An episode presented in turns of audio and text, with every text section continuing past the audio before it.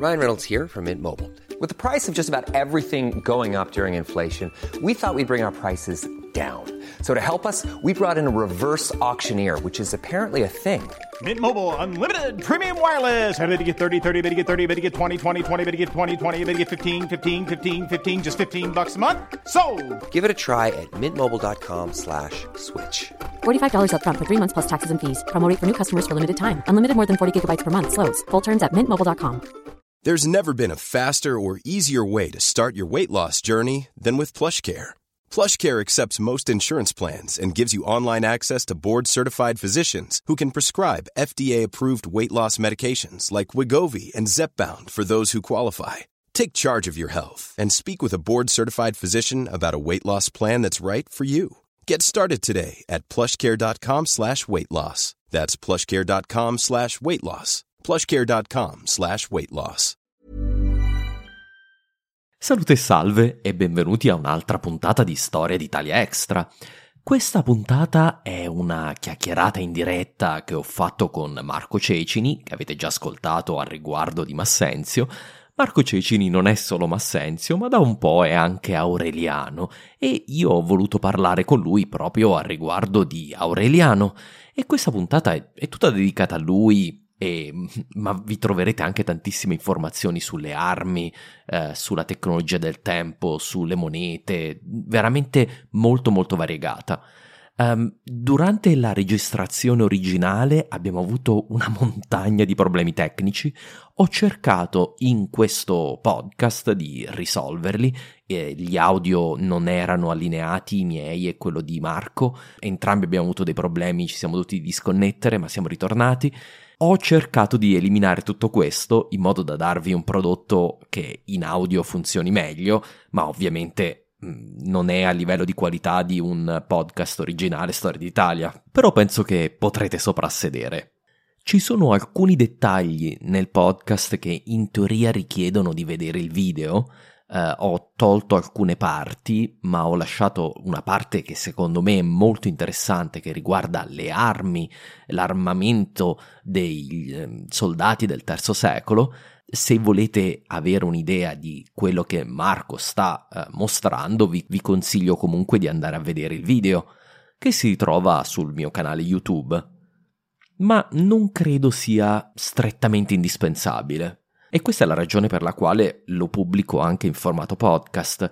Eh, qui troverete un audio migliore, ehm, meno pause tecniche e quindi alla fine credo sia un'esperienza diversa da questo punto di vista. Ma bando alle ciance, vi lascio ad Aureliano e al mio ospite Marco Cecini. Sigla!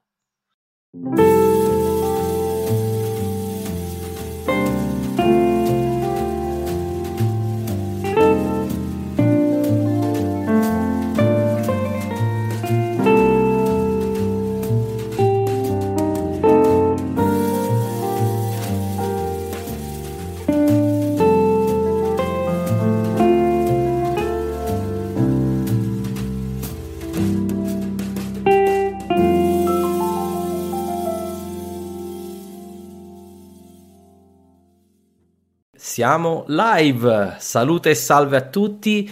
Buonasera a tutti. Buonasera per chi ci ascolta live, per chi ci riascolterà fra uh, qualche giorno. Uh, salute e salve a tutti di nuovo, quelli che si sono aggiunti da poco. Oggi è veramente un piacere, un onore per me perché eh, non solo parlo con un omonimo, ma praticamente con una, uh, una vita parallela di, di, amore per la storia, in modo leggermente diverso ovviamente, perché Marco è un rievocatore, un grande rievocatore, adesso chiederemo tutta la storia, ma io per, introdur- per introdurci all'argomento voglio raccontare questo piccolo aneddoto che eh, quando stavo realizzando la, la, copertina di Per un pugno di barbari, insomma il, il libro uh, da poco uscito, il mio libro da poco uscito, ehm, che fra l'altro è stata più sofferta della, della scrittura del libro, è, una cosa, è stata una cosa drammatica, eh, a un certo punto eh, avevo bisogno di una consulenza, anzi me l'ha, me l'ha detto uno dei miei patron, di contattare Marco Uh, per una consulenza sulle spade, perché mi avevano fatto delle spade sbagliate. Non erano delle vere spade romane, insomma, in realtà non lo sono esattamente, anche questo non lo dire Marco, eh, però no, no. io... Silenzio, però erano molto peggio, mettiamola così. E quindi quando sono... E, e, io ho dovuto litigare co- con l'editore perché gli dicevo: Guarda, io ho una persona esperta, Marco Cecini, che mi ha detto che non vanno bene, quindi me li devi cambiare. E non solo, ma Marco mi aveva anche mandato delle belle immagini di alcune spade che ha realizzato proprio dell'epoca di cui stiamo parlando, che io ho utilizzato come esempio. Ecco, eh, editore, queste sono le spade del terzo. Poi una te la faccio vedere che sta qui accanto a me. Dunque, Marco, Ottima, uh, ottima, cosa di cui abbiamo parlato, abbiamo iniziato con, uh, con, le, uh, con le, spade che è, è proprio diciamo la, la, cosa da cui volevo partire. E, senti Marco, una domanda, ma tu come sei diventato rievocatore? Qual è la, la, qual è la tua storia che ti ha portato a questa passione? Guarda, io ti ringrazio innanzitutto per avermi definito eh, un grande rievocatore. Io non lo so se lo sono, ce la, ce la, metto tutta, questo sicuramente sì, ma ho cominciato davvero da poco. Eh, praticamente mi sono affacciato al mondo della rievocazione romana eh, nell'autunno del 2017. ho cominciato con il gruppo storico romano facendo il gladiatore, quindi non c'entrava proprio nulla con quello che, che faccio adesso. Mm-hmm. E poi è stata un'esperienza anche bellissima, devo dire, veramente un'esperienza molto molto affascinante, è quella della gladiatura. Poi eh, un anno dopo circa mi sono imbattuto in un gruppo eh, di Roma che si occupava di, di tardo impero, si chiama Romars, sono degli amici e li saluto. E, ehm, loro volevano eh, appunto congegnare un evento dedicato alla commemorazione della battaglia di Ponte Milvio. Data la mia eh, lontana somiglianza, insomma, con quello che si vede nelle, nelle monete di Massenzio, nella statuaria, ehm, posso forse in parte rassomigliare a questo personaggio, mi hanno proposto, dato il mio interesse per questo periodo, effettivamente c'era sempre stato a livello di studio, e mi hanno proposto di di interpretare questo personaggio. All'inizio è nato come un giochino e poi in realtà studiando, studiando, preparandosi per questo evento è, è come se avessi aperto una diga dentro di me. Eh, allora, il, um, tu hai risposto su io purtroppo non ti sentivo. Eh. No, non ti preoccupare, in realtà ho detto, ho detto pochissimo. Praticamente io ho cominciato nell'autunno del 2017 come gladiatore dando seguito a una enorme passione per la storia romana che ho sempre avuto, però mi sono avvicinato molto tardi alla rievocazione storica perché eh, il mio carattere un po' quadrato, diciamo così, eh, mi ha sempre spinto a mh, mm, non assecondare troppo le passioni prima di aver puntellato alcuni eh, elementi cardine della mia vita privata. Mi riferisco al mondo ecco, lavorativo, eh, casa, famiglia, quindi siccome sapevo, eh, parlando con degli amici, che la rievocazione è un hobby estremamente costoso, soprattutto quando lo vuoi fare insomma nel modo, nel modo giusto, e, mh, ho preferito prima dare priorità a, alle cose della vita vera quando ho messo a posto quelle, quindi molto dopo i 30 anni mi sono affacciato al mondo della rievocazione. Eh, appunto nel 2017, oggi ne ho 39, quindi fate, fate un po' i conti. E, ehm, diciamo che il, il fatto di Massenzio è stata una casualità. Mi è stato proposto, in virtù di una mia vaga somiglianza con questo personaggio, di interpretarlo in un evento eh, commemorativo della battaglia di Ponte Milvio e eh, siccome mi interessava il periodo e comunque quando mi, mi, si chiede una cosa cerco sempre di prepararla al meglio come formamentis, certo. mi sono messo a studiare e ho visto una discrasia totale fra eh, ciò che la vulgata attribuisce a questo personaggio e, e fonti incluse, considerando che neanche il 90%, ma il 100% delle fonti che noi abbiamo su questo personaggio sono di parte, intendo le fonti letterarie. Quello che non è di parte sono le fonti archeologiche e le deduzioni logiche, che ovviamente non possono essere di parte e eh, facendo un po' match fra le cose eh, mi sono reso conto assolutamente che c'è qualcosa che non tornava, che la damnazio gettata addosso a questo personaggio era totalmente eh, giustificabile dal punto di vista politico del vincitore, ovviamente, sì, ma ovviamente. dal punto di vista della giustizia della storia, no, no, decisamente no. E, e quindi in qualche modo mi è scattato qualcosa nell'anima che mi ha detto a me non me ne frega niente di fare un imperatore romano, non sono proprio il tipo, io sono una persona umilissima nella vita di tutti i giorni, non... però mi frega, mi frega di fare Massenzio.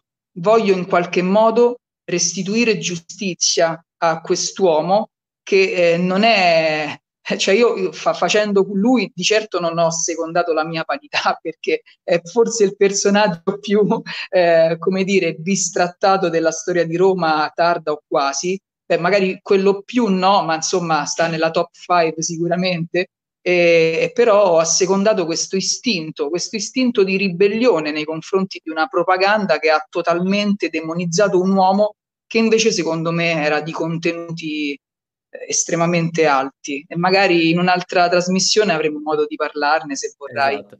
A, me ricorda tanto Teodorico, nel senso come, eh, come similitudine, eh, perché eh, anche Teodorico è eh, sostanzialmente eh, ha, ha, questo, ha avuto questa cosa, nel senso che siccome lui era un nemico della Chiesa, anche Teodorico, eh, no, non nemico veramente, però sulla, sul finire della sua,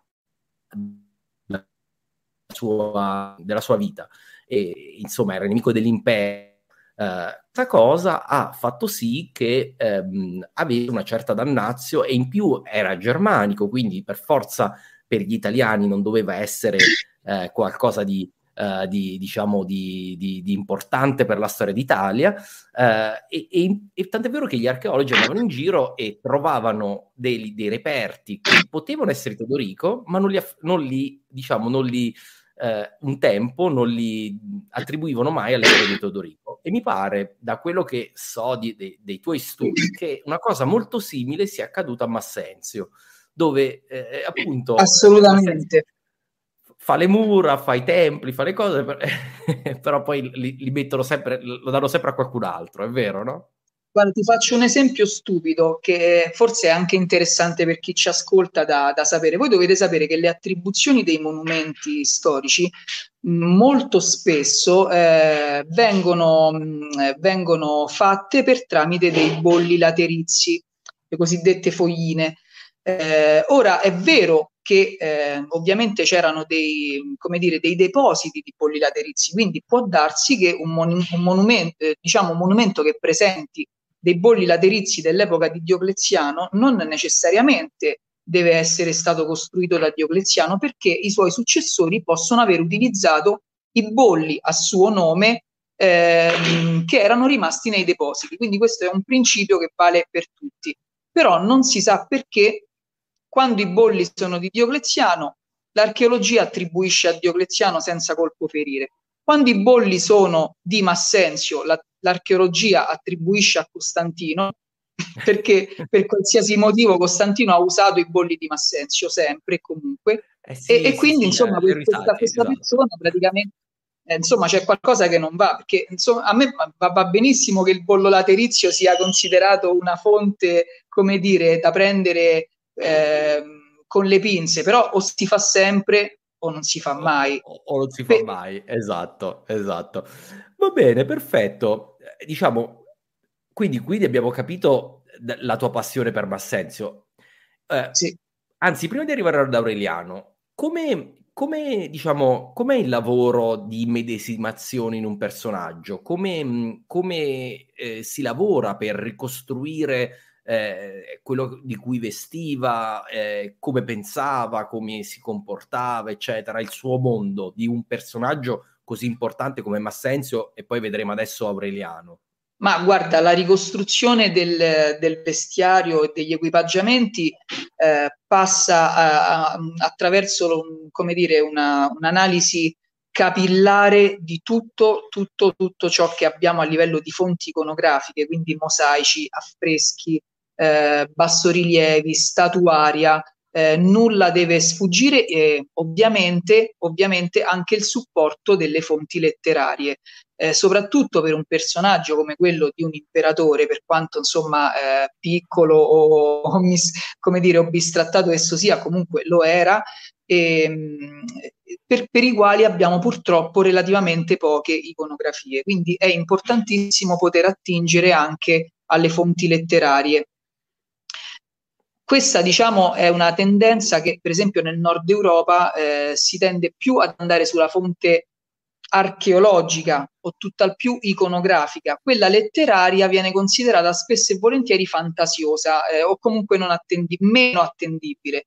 Noi italiani abbiamo invece una visione, secondo me, a, a mio modo di non per campanilismo, ma per, eh, come dire, per convinzione, eh, abbiamo una visione più completa, cioè le fonti sono tre, archeologia, iconografia, letteratura tutte e tre sono sullo stesso livello, anche merito, perché la... sono, esatto. pari, merito, pari merito, anche perché l'archeologia può anche sbagliare. Ci sono delle datazioni fatte magari di reperti eh, analizzati nel mille, all'inizio del Novecento con le tecniche di scavo primitive che c'erano allora e che poi non sono stati più studiati e quindi la datazione va da sé che sia molto approssimativa, per esempio. Quindi va sempre fatto un filtro fra le varie cose che sappiamo, non va mai presa per, per buona, come dire, l'una escludendo l'altra. Secondo me è la sintesi fra varie branche della, del sapere che ti porta forse ad avvicinarti, e sottolineo questa parola, avvicinarti alla verità, perché non bisogna mai avere la pretesa di essere, eh, come dire, identici a quello, io, io forse sono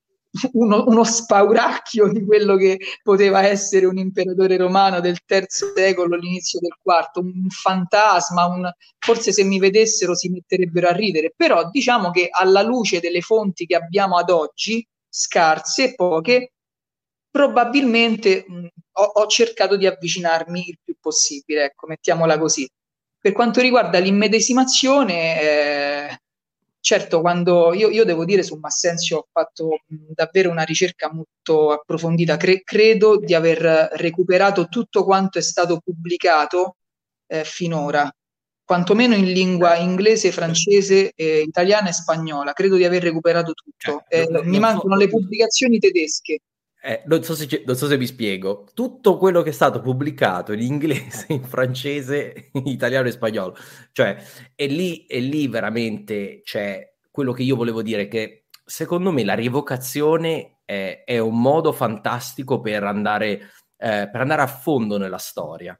E, e, veramente io ogni volta che parlo con un rievocatore mi, mi vengono in mente delle idee nuove, delle cose a cui non avevo mai pensato e questo lo vedo proprio perché è questa la cosa. Quando tu vai a fondo su un personaggio per veramente capire eh, come viveva, dove viveva, com'era il suo mondo, quali erano le sue abitudini, eccetera, per ricostruirlo. Io poi ho visto le tue foto quando fai i, diciamo, le, le, le, i festeggiamenti, no? le, grandi feste, eccetera. E veramente senti un mondo che è rinato, senti un'immedesimazione nel personaggio che uno storico che si mette lì a raccontare perché Massenzio faceva quello, eh, secondo me non lo raggiungerà mai, capito? Per quello eh, è, è, mi fa veramente piacere vedere e sono contento che ci sono persone come te eh, che fanno questo, questo, questo, lavoro fantastico. Lo, scusa, eh, non volevo fare la sviolinata solo per fare la sviolinata, ma perché... No, sei eh, troppo gentile, sono anche un po' imbarazzato, sinceramente. Ma no, ma non essere imbarazzato, tranquillo. Dai, ti faccio un'altra domanda così to- ti tolgo dall'imbarazzo. allora, tu hai fatto tutto questo lavoro straordinario su Massenzio, no? E adesso, da poco, ti sei imbarcato con un nuovo personaggio a cui io sono legato a Massenzio e vorrei un giorno parlarne più nel dettaglio, chissà, magari nel secondo libro. Ma eh, nel primo libro c'è un personaggio, diciamo che ci sono diversi personaggi, ma uno che troneggia su un'intera parte del libro è, è, il, è quello che tu hai scelto come tuo secondo personaggio. E io quando ho saputo questo ho detto, beh, ma questo dobbiamo farci una chiacchierata su questo argomento, perché, perché, ovviamente il personaggio in questione di cui eh, eh, volevamo parlare questa sera è ovviamente Aureliano. Ora, io invito tutti quanti, se avete curiosità sulla rievocazione, quindi domande per Marco, e eh, su Aureliano, non fatevi problemi a scrivere ehm, eh, nelle, diciamo nel, nei, nei, commenti e poi mano a mano vedrete che risponderemo a tutto. Allora, Marco, Um, come mai quindi è scelto Aureliano? Cioè, tra tutti gli imperatori del, di, di, ogni secolo di Roma, perché Aureliano? Eh, Ma guarda, so, è stata una scelta. è stata una scelta un po' sofferta, ti dico la verità, perché insomma io eh, come mentalità non amo molto interpretare personaggi diversi quando provo una così grande eh, affezione, diciamo, di studio, ok? Affezione di studio, cioè mi piace studiare, quindi insomma ho, ho faticato un po' ad allontanarmene. Eh, mi è stato chiesto in maniera insistente da, da degli amici rievocatori che fanno il terzo secolo eh, di interpretare questo personaggio, perché tu devi sapere che il terzo secolo in rievocazione, a differenza del quarto, che è molto in voga, è molto in auge, è apprezzato, soprattutto ecco, anche nel, nell'Europa continentale ci sono dei gruppi veramente fantastici sì. eh, che fanno sì, davvero eccezionali. E il terzo secolo è un pochino bistrattato, come dire, schiacciato, eh, ma questo vale anche per la storiografia in effetti, schiacciato fra la pomposità del secondo secolo e, eh, e, la ripresa del quarto. In mezzo c'è questo secolo che mi, mi, eh, secondo me Aureliano ha un po' pagato questo. C'è un, un, un imperatore gigantesco, enorme, magnifico, eh, che paga da una parte la poca mh, attenzione verso il terzo secolo in generale, la crisi del terzo secolo, e più in particolare che viene in qualche modo etichettato così come Massenzio è stato etichettato di essere appunto eh, il, il, persecutore, falsissimo, eh, come dire, il mostro, l'aido, eccetera, imbelle, bla bla bla, tutte le etichette che si davano agli imperatori dannati. Aureliano, che non è stato un imperatore dannato, è stato etichettato di essere un soldataccio, vincitore, un soldataccio feroce, un, un, soldato feroce, ma anche, anche, ma anche le fonti antiche, eh? Anche le, le stesse fonti antiche no, no. ce ne parlano come...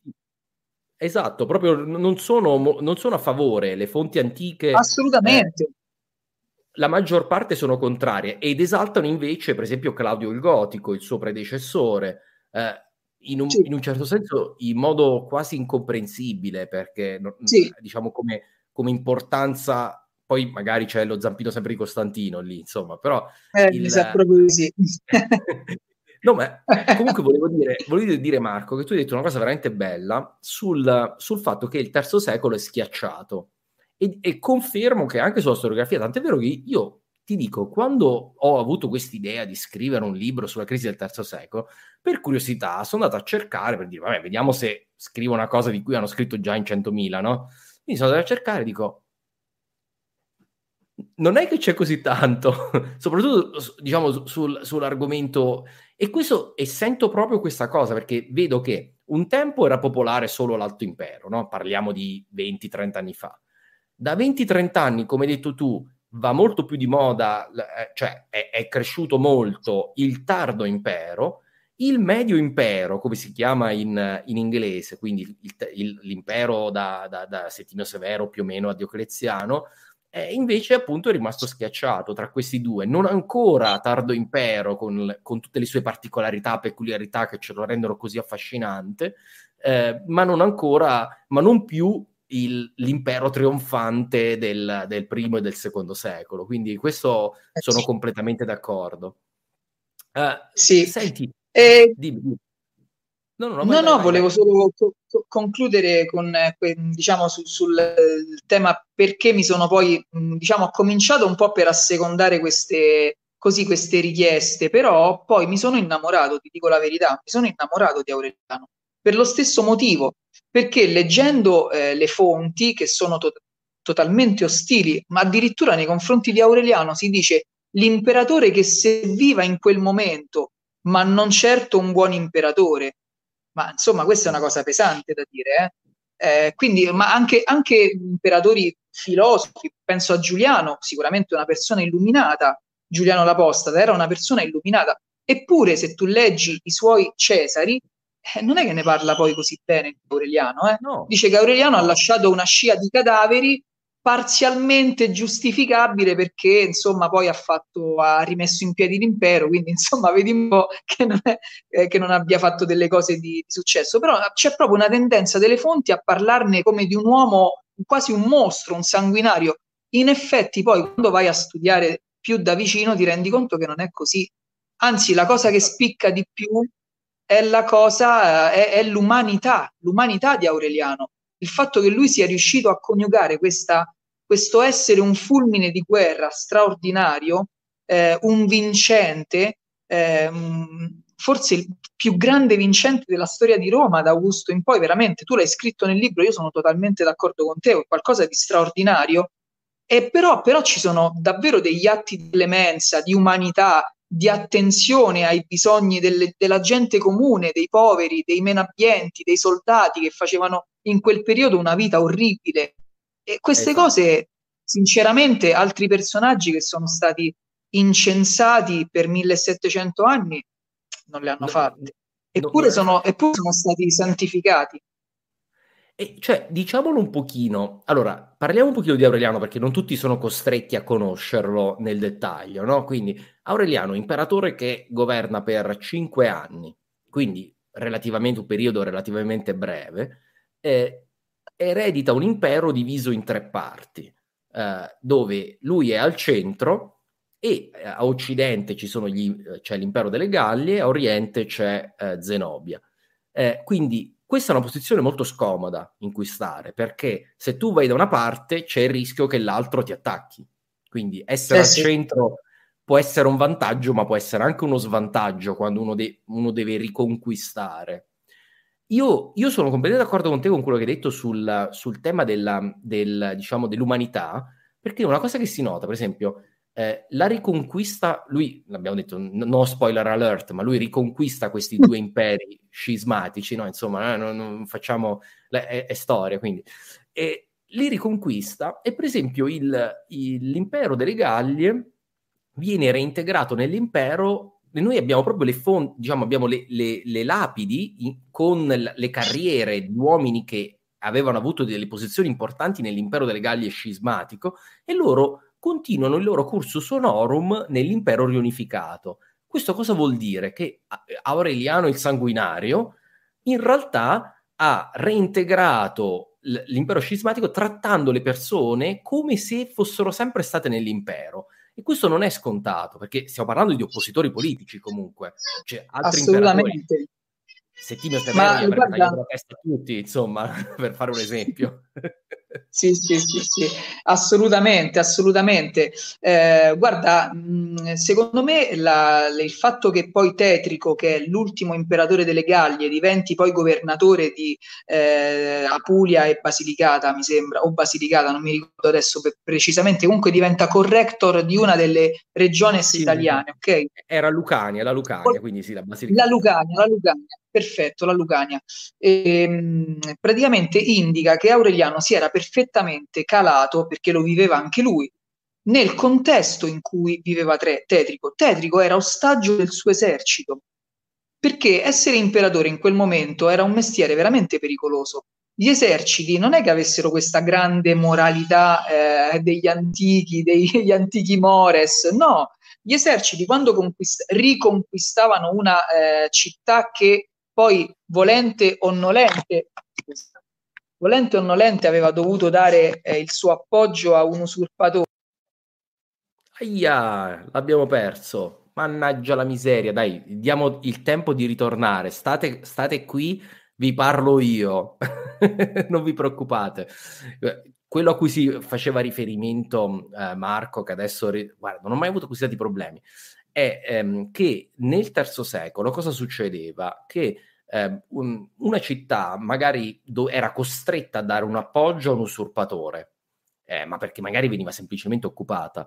Quando veniva conquistata, riconquistata dall'altro esercito, ecco che Marco ritorna, quello che succedeva era che eh, praticamente, non ti preoccupare Marco, ho continuato io, eh, praticamente quello che succedeva è che i soldati eh, romani pretendevano di saccheggiarla. Ma perché? Perché oramai le loro paghe erano ridotte eh, così tanto al lumicino che il saccheggio delle città era un'integrazione della paga, il saccheggio delle città romane. E questo è, è uno dei sintomi peggiori della, della crisi eh, direi istituzionale e finanziaria dell'impero, dove, arriva, dove i, i teoretici difensori diventano dei saccheggiatori. Eh, io ho l'impressione che molti dei saccheggi del III secolo siano dovuti ai soldati romani più che anche ai barbari, sì. ma i, so- i, soldati romani ne, ne, fanno di ogni nel, nel periodo più brutto. E quindi, quindi questo assolutamente. stavi riferimento a questo. Ass- assolutamente sì. Eh, infatti il eh, primo imperatore delle Gallie, il famoso postumo, imperatore postumo, viene proprio ucciso perché si oppone alla richiesta da parte dei soldati di saccheggiare una città appena riconquistata da un'usurpazione. Quindi era un rischio concreto. Tetrico si sentiva veramente ostaggio. Da una parte c'era Aureliano, con tutta la sua fama di invincibilità, aveva appena riconquistato tutto l'Oriente, quindi figuriamoci se Tetico poteva immaginare di sconfiggere Aureliano, ovviamente no. Dall'altra parte c'era il suo esercito, che al minimo cenno di titubanza lo avrebbe ammazzato.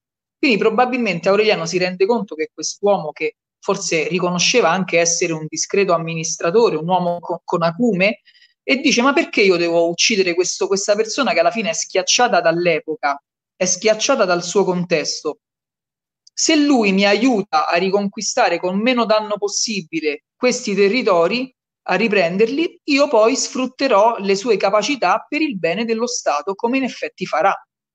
Un'altra persona avrebbe staccato la testa, popolo romano, ecco la testa di Tetrico, Aureliano non lo fa. E questo credo che sia molto sintomatico del suo carattere umano, razionale, ma soprattutto, insomma, secondo me, molto sensibile a quello che è il contesto della sua gente e delle persone che condividevano il suo stesso scenario. Ma perché poi pensate quanto è difficile reincorporare un impero scismatico che comunque è vissuto per parecchi anni in un sistema politico separato, cioè poteva andare molto peggio. Se avesse usato un, una mano forte, dura su queste persone, è probabile che si sarebbero ribellati alla prima occasione, per esempio quando Aureliano un anno dopo muore, e quella sarebbe stata un'ottima occasione per ribellarsi. Eppure non lo fanno, non lo fanno perché Aureliano ha l'intelligenza politica di far sentire Tetrico e, com- e, e, e i livelli inferiori parte del sistema e quindi ad avere, si dice in inglese, skin in the game, cioè essere parte della, della soluzione, non del problema. E, e questo è grande intelligenza politica. Quindi qui cominciamo a vedere un Aureliano che tutti riconoscono essere un grandissimo soldato, ma gli stiamo dando anche un'importanza politica. E, e, e ti, ti, dico un'altra cosa interessante di cui magari è, è carino parlare, sempre su questo argomento, è il trattamento anche dell'Oriente, che alla fine non si discosta di tanto da questo, eh, da, da, da, questa linea. Insomma, la stessa linea lui eh, la, la, la adotta anche per l'Oriente, vero Marco? Guarda, se mi permetti di dire, ci sono vari episodi di clemenza per l'Oriente, eh, alcuni anche di clemenza che poi viene disattesa perché Palmira sì. viene risparmiata e poi un anno dopo si ribella e però lì fa una brutta fine perché la, la gratitudine, l'ingratitudine è per i romani ed Aureliano, per quanto il lirico di nascita era profondamente romano, nel senso più antico del termine, e l'ingratitudine non può essere tollerata e lui non la tollera. Però c'è l'episodio di Antiochia che è molto interessante. Quando Aureliano entra in Antiochia, eh, dopo che eh, Zenobia e Zabdas, che avevano, Zabdas era il principale generale dell'esercito palmirense di Zenobia, eh, avevano appena perso una battaglia contro Aureliano a Immae. Eppure, per tenere buona la, la popolazione, eh, prendono uno spauracchio, un finto aureliano, non so se a qualcuno che gli assomigliava, e lo fanno sfilare per le vie di Antiochia, celebrando il trionfo di una sorta di trionfo sull'esercito di Aureliano. Eh, I cittadini di Antiochia lì per lì se la bevono, se non che qualche giorno dopo, qualche settimana dopo, arriva Aureliano alle porte della città. E tutti, tutti i maggiorenti, eh, insomma gli aristocratici, coloro che avevano supportato fino ad allora il, il, regime di Zenobia, se la danno a gambe levate, scappano dalla città e eh, Aureliano entra e non ha più, diciamo, la, la, l'elite con cui parlare, non, sono, sono andati via. Quindi la prima cosa che fa, innanzitutto vieta tassativamente il saccheggio, rassicura tutti che nessuno sarà toccato ed emana una serie di editti con i quali rassicura che tutti coloro che avevano collaborato con il regime di Zenobia, lui sapeva che lo avevano fatto perché minacciati dal potente esercito di Palmira, quindi costretti a farlo. Perciò lui non attribuiva a loro nessuna colpa e potevano considerarsi reintegrati nelle loro funzioni e nelle loro posizioni e tutte le loro proprietà sarebbero state, eh, diciamo, come dire, eh, rispettate. Sì, sì rispettate. Questo, rispettate. Ecco. Questo gli porta, gli porta due cose, due, due, vantaggi, al di là dell'umanità, ma c'è, c'è sempre questa, questo doppio binario, no? Doppio binario umanità e intelligenza e calcolo. E davvero è difficile di, dire dove comincia l'una e finisce l'altra, ma in realtà non, non, non è necessario che finisca. Lui fa una scelta che è sia intelligente e anche umana, anche giusta. Questa è la grandezza di Aureliano. Lui ottiene uno che deve lasciare in città un presidio più piccolo, perché comunque i maggiorenti sono dalla sua parte, rientrano in città rassicurati dai suoi editti, prendono, poss- riprendono possesso della città, stavolta per nome di Aureliano, e lui quindi può lasciare in città un, eh, diciamo un, es- un, dire, un contingente più piccolo e spostare il grosso dell'armata verso sud per combattere Zenobia. E seco- il secondo grande vantaggio è quello che l'economia riparte immediatamente, perché quando tu a, a, a, un, a un, animale economico, come era quello, poi un'economia fiore, fiorente, la più fiorente dell'impero romano, quella orientale, sì, sì. Eh, della Siria soprattutto, eh, tu vai a tagliare la testa, in questo caso i maggiorenti, coloro che gestiscono i traffici, che hanno in mano il grosso dell'economia, dei commerci, de, de, e tu praticamente stronchi la possibilità di, ripre- di far ripartire immediatamente col nuovo, re- col nuovo Stato, col nuovo regime la macchina economica. Invece in questo, in questo modo Aureliano si assicura subito introiti fiscali, supporto logistico, rifornimenti per la sua armata e questo solo grazie alla sua clemenza. Esatto, ed è incredibile come invece poi questa persona venga trattata dalla storiografia classica, antica, come una persona feroce. Io non, io non me ne faccio una ragione. Infatti, vedi, Giovanni, così, è, è, è, un ottimo punto che fa Giovanni, dice... Eh, in merito al comportamento di Aureliano con Tetrico mi viene in mente quello tenuto da Settimio Severo con Clodio Albino e io aggiungo con Lione, perché Lione, che era la capitale della Gallia, viene brutalmente saccheggiata da Settimio Severo e dalle, dal suo esercito, sapevano benissimo che non avevano nessuna colpa, era la città più importante della Gallia, la più, la più grande, viene saccheggiata e non si riprenderà mai, eh, non tornerà mai ai livelli precedenti. Cioè, per dare un'idea, la differenza tra un Settimio Severo che passa come comunque a, tanti oscuri, punti oscuri, però passa come un imperatore, diciamo, energico, forte, eccetera.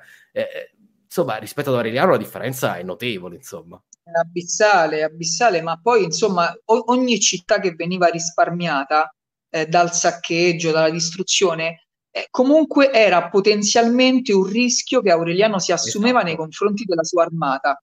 Perché esatto. ovviamente i soldati che avevano eh, diciamo marciato e combattuto per migliaia eh, di chilometri, questi volevano comunque bottino, esatto. volevano comunque che ci fosse un ritorno ed erano abituati appunto erano a abituati a prenderselo eh, assolutamente eh, quindi solo la forza della sua autorità militare morale eccetera permette a, a, dire ai soldati è ora di finirla non potete saccheggiare permetterà di saccheggiare Palmira ma anche lì in modo molto uh, diciamo molto ordinato la prima volta e, e, anche la seconda volta salvando la vita alle persone. Quindi diciamo, di solito è, è, veramente... E poi abbiamo anche il fatto di, della regina stessa, di Zenobia. Ricordiamo, Augusto non vedeva l'ora di, diciamo, di prendersi Cleopatra e di portarsela nel suo trionfo e probabilmente poi ucciderla. E, e, e poi, vabbè, ovviamente Cleopatra si uccide da sola. Zenobia invece ha una storia leggermente diversa le fonti sono dissonanti, come sai, insomma, ci, eh, sì. alc- alcune fonti dicono, dicono, una cosa, altre ne dicono un'altra, però, però ci sono delle epigrafi in Roma che dimostrano eh, di settimi odenatiani che addirittura arrivano fino al IV secolo e quelli francamente credo che possano essere solo i discendenti di Zenobia. Quindi eh, probabilmente tra le tante fonti, di, eh, quella più accreditata, più credibile è che Zenobia, dopo essere stata esposta da Aureliano nel suo trionfo nel 274 a Roma, eh, venga effettivamente sposata un senatore di Tivoli con il quale poi avrà una discendenza e questa discendenza continuerà a vivere a Roma per lunghissimo tempo. Allora, qui ho qualche commento da Matteo che ti voglio far vedere, che dice... Sì. Ehm, eh, vabbè, Settimio Severo aveva capito di dover ringraziarsi l'esercito, per questo concedeva i saccheggi, e va bene, questo ovviamente l'abbiamo detto, e dice, e questo te la voglio leggere, questa perché è un po' la provocazione, sì, però Aureliano non a caso è durato poco. Quindi... Non è quello il motivo. Eh, mi fa piacere rispondere al mio amico Matteo. In realtà non è quello il motivo della morte di Aureliano, eh, nel senso che lui non è stato ucciso perché ha vietato dei saccheggi. Lui è stato ucciso in seguito a un raggiro perché c'era uno dei suoi amministrato- amministratori, diciamo, è una parola grossa, contabili, tuttofare, passacarte, un tale, un tale Eros. Eros, Eros, cioè Eros. un nome proprio veramente incredibile. Un liberto, un liberto, uno schiavo, insomma, uno scriba, vallo a sapere, ehm, si era macchiato di qualche illecito. Ora, sapendo bene che Aureliano era molto, come dire, il, il, suo perdono e la sua umanità, diciamo che di fronte alla corruzione e all'illecito mh, non erano disponibili a scendere a compromessi. E quindi Eros capisce che dopo aver fatto questa magagna eh, la sua vita ha, ha, le ore contate. Allora, eh, siccome essendo uno scriba, appunto, probabilmente era anche molto abile nel falsificare le firme, inclusa quella dell'imperatore, lui eh, scrive dei documenti ehm, firmati, f- falsamente firmati da Aureliano, eh, con i quali eh, minaccia, insomma, millanta la prossima morte di alcuni gerarchi generali che facevano parte proprio dell'entourage di Aureliano e mette in circolo questi falsi documenti. I generali allarmati da questa cosa, probabilmente presi da, dal panico, eh, senza approfondire con, con, Aureliano le motivazioni, eccetera, ma insomma, del resto c'è da capirli, voglio dire, e in un impeto così di paura, di, di panico, lo uccidono. Quando però vengono a sapere del raggiro compiuto da Eros, e questo viene legato di notte a un albero e lasciato in pasto alle, agli orsi e ai lupi della foresta, eh, perché veramente loro non si riescono a perdonare questa, questa, di aver compiuto un atto così scellerato. Aureliano era rispettato e amato eh, oltre ogni limite, purtroppo è vittima di un raggiro. E questa storia, ah, questa è la storia che ci è arrivata ovviamente, e giustamente Luca dice, ma veramente Aureliano è stato ucciso in maniera così stupida? Non potrebbe esserci dietro la mano del Senato, di qualche usurpatore? Se vuoi Marco dico la mia su questa, e, ehm, oh, e poi vediamo, vediamo, vediamo se siete d'accordo. Io, allora, la storia, questa storia di Eros puzza da lontano come una storia in teoria di quelle che di solito i romani si inventavano per coprire qualcosa. Eppure ci sono degli indizi che ci fanno dire che forse è vera. Perché? Perché, per esempio, quando tu hai un usurpatore che ma- macchina dietro, diciamo, alle spalle per cercare di fare qualcosa, di solito quando si arriva alla congiura si, si sa già il nome del potenziale sostituto. Il fatto che subito dopo la morte di Aureliano nessuno ha idea di cosa fare, dà l'idea di veramente di qualcosa di non pianificato, qualcosa che comunque, ha, diciamo, anche se non è andato esattamente come ci è stato raccontato, comunque è avvenuto, eh, diciamo, sul momento. Non c'è stato tempo, non c'è stato modo di pianificarlo e di prevedere chi sarebbe diventato il nuovo imperatore. Non è così nella stragrande maggioranza dei casi, c'è sempre uno dietro, o al massimo c'è uno dietro e poi c'è un altro che invece non è d'accordo e litigano tra quei due. Ma non c'è, in cui abbiamo proprio un caso in cui nessuno sa cosa fare. Tant'è vero che sono così disperati che chiedono addirittura al Senato una cosa che non succedeva da, da un po' di tempo. Dico, chiedono, ma scusate, ma potete scegliere voi l'imperatore? E, senat- e i senatori dicono, noi? Chi? Chi? Noi? Ma state chiedendo noi? Quindi, cioè, questo mi fa dire, tu non so, se so, non so se sei d'accordo Marco, mi fa dire che... Sono probabilmente... perfettamente d'accordo con te. Un episodio, un episodio, analogo che invece mi puzza è quello della morte di Gallieno, che per la verità eh, ha delle dinamiche similari, perché lì Aureolo, assediato da eh, un usurpatore, ass- sì. era il braccio destro di Gallieno, poi si ribella e qui, eh. eh, sì, lì trovate tutto, è veramente fantastico quel libro, anzi colgo l'occasione veramente per consigliarlo e per fare complimenti a Marco. Proprio stamattina ho finito la parte sugli illirici, devo dire eccezionale, non, non c'è niente da dire veramente. Colmi un buco enorme a livello di, di pubblicazioni, veramente c'è da renderti merito. E, ehm, no, comunque dicevo, c'è questo... Vai, vai. No, no, no, figurati. Questo Aureolo a Milano si ribella e viene assediato da Gallieno. Eh, disperato, dirama una serie di lettere false in cui Gallieno ehm, diciamo, scriveva degli ordini per uccidere alcuni suoi generali. Guarda caso, questi generali, va bene, lo uccidono in preda alla paura, però subito dopo ci hanno già pronto il sostituto, Claudio il Gotico, allora lì, essendoci stata una successione particolarmente rapida e, e, sembrava già scritta, già preparata, allora lì il dubbio può venire effettivamente che sia una invenzione della storiografia per coprire ciò di cui abbiamo già parlato prima. Claudio il Gotico, che è, è colui che Costantino ha scelto come eh, come dire, falso, come antenato, esatto, falso, falso antenato, esatto doveva essere in qualche modo edulcorato, eh, così come Salve. faranno poi con Costanzo, Costanzo Cloro che non ha mai perseguitato, cioè voi mai. immaginate un Cesare, un Cesare che non ha neanche lo ius edicendi, ok? Non ha il diritto di emanare editti. Il Cesare è un amministratore dell'Augusto nei suoi territori, quindi Costanzo Cloro si sarebbe rifiutato di perseguitare nel momento in cui Massimiano nei suoi territori invece faceva carne da macello, ma insomma, francamente c'è, c'è un limite, no? E, e, quindi queste sono tutte operazioni di pulizia del nome postume, quindi vanno, vanno comprese. e, e quindi insomma. Allora, qui c'è una bellissima domanda di Fazion, che lui dice una domanda banale, non sono d'accordo. Poi noi ci, ci divertiamo a fare i se, e, e, e, insomma, i se sono bellissimi, no? Cosa sarebbe Come cambiato no? nella storia dell'impero se Aureliano non fosse stato assassinato? È una bella domanda questa. Secondo te, Marco? Sì. Beh, Aureliano era pronto, è stato ucciso in Tracia, stava per attraversare l'Ellesponto, eh, stava preparando una guerra contro la Persia. C'è da dire che la Persia di, del tempo de, del 275 d.C. non era quella di Shapur I, era una Persia in grande difficoltà politica e militare eh, Shapur era morto, i suoi successori non, è, non, avevano ancora un potere così saldo, così stabile, ma traballante. E probabilmente uno con l'esperienza di Aureliano, secondo me, sarebbe addirittura arrivato a conquistare Ctesifonte, come successivamente faranno i tetrarchi, e avrebbe probabilmente imposto con eh, c- insomma, diversi decenni di anticipo eh, le clausole imposte poi dalla tetrarchia, che da, quindi eh, certo.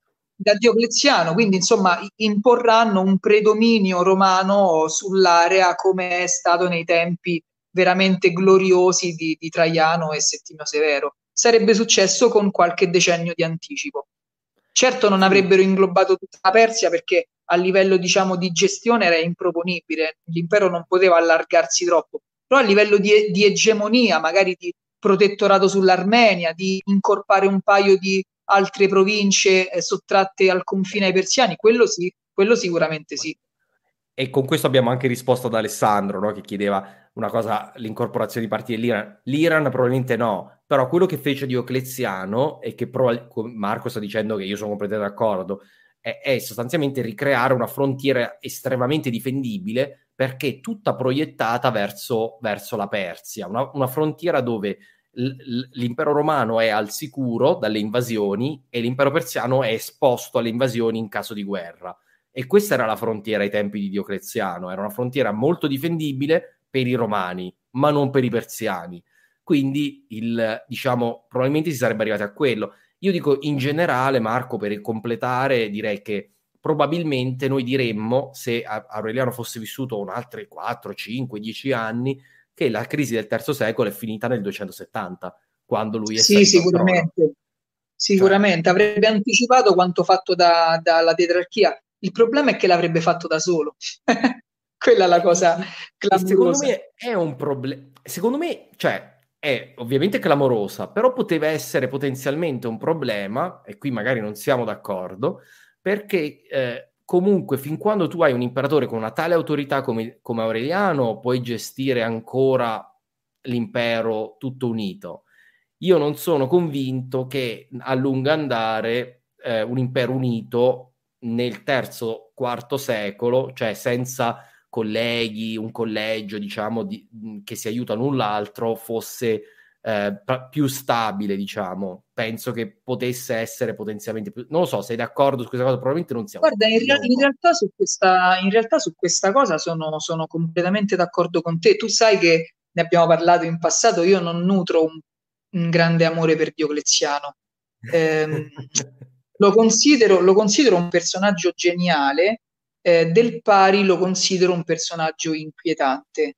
Eh, quindi non mi piace particolarmente, però devo dire, devo dire, che la sua intuizione di eh, comunque dividere l'impero a livello amministrativo eh, è stata un'intuizione assolutamente valida.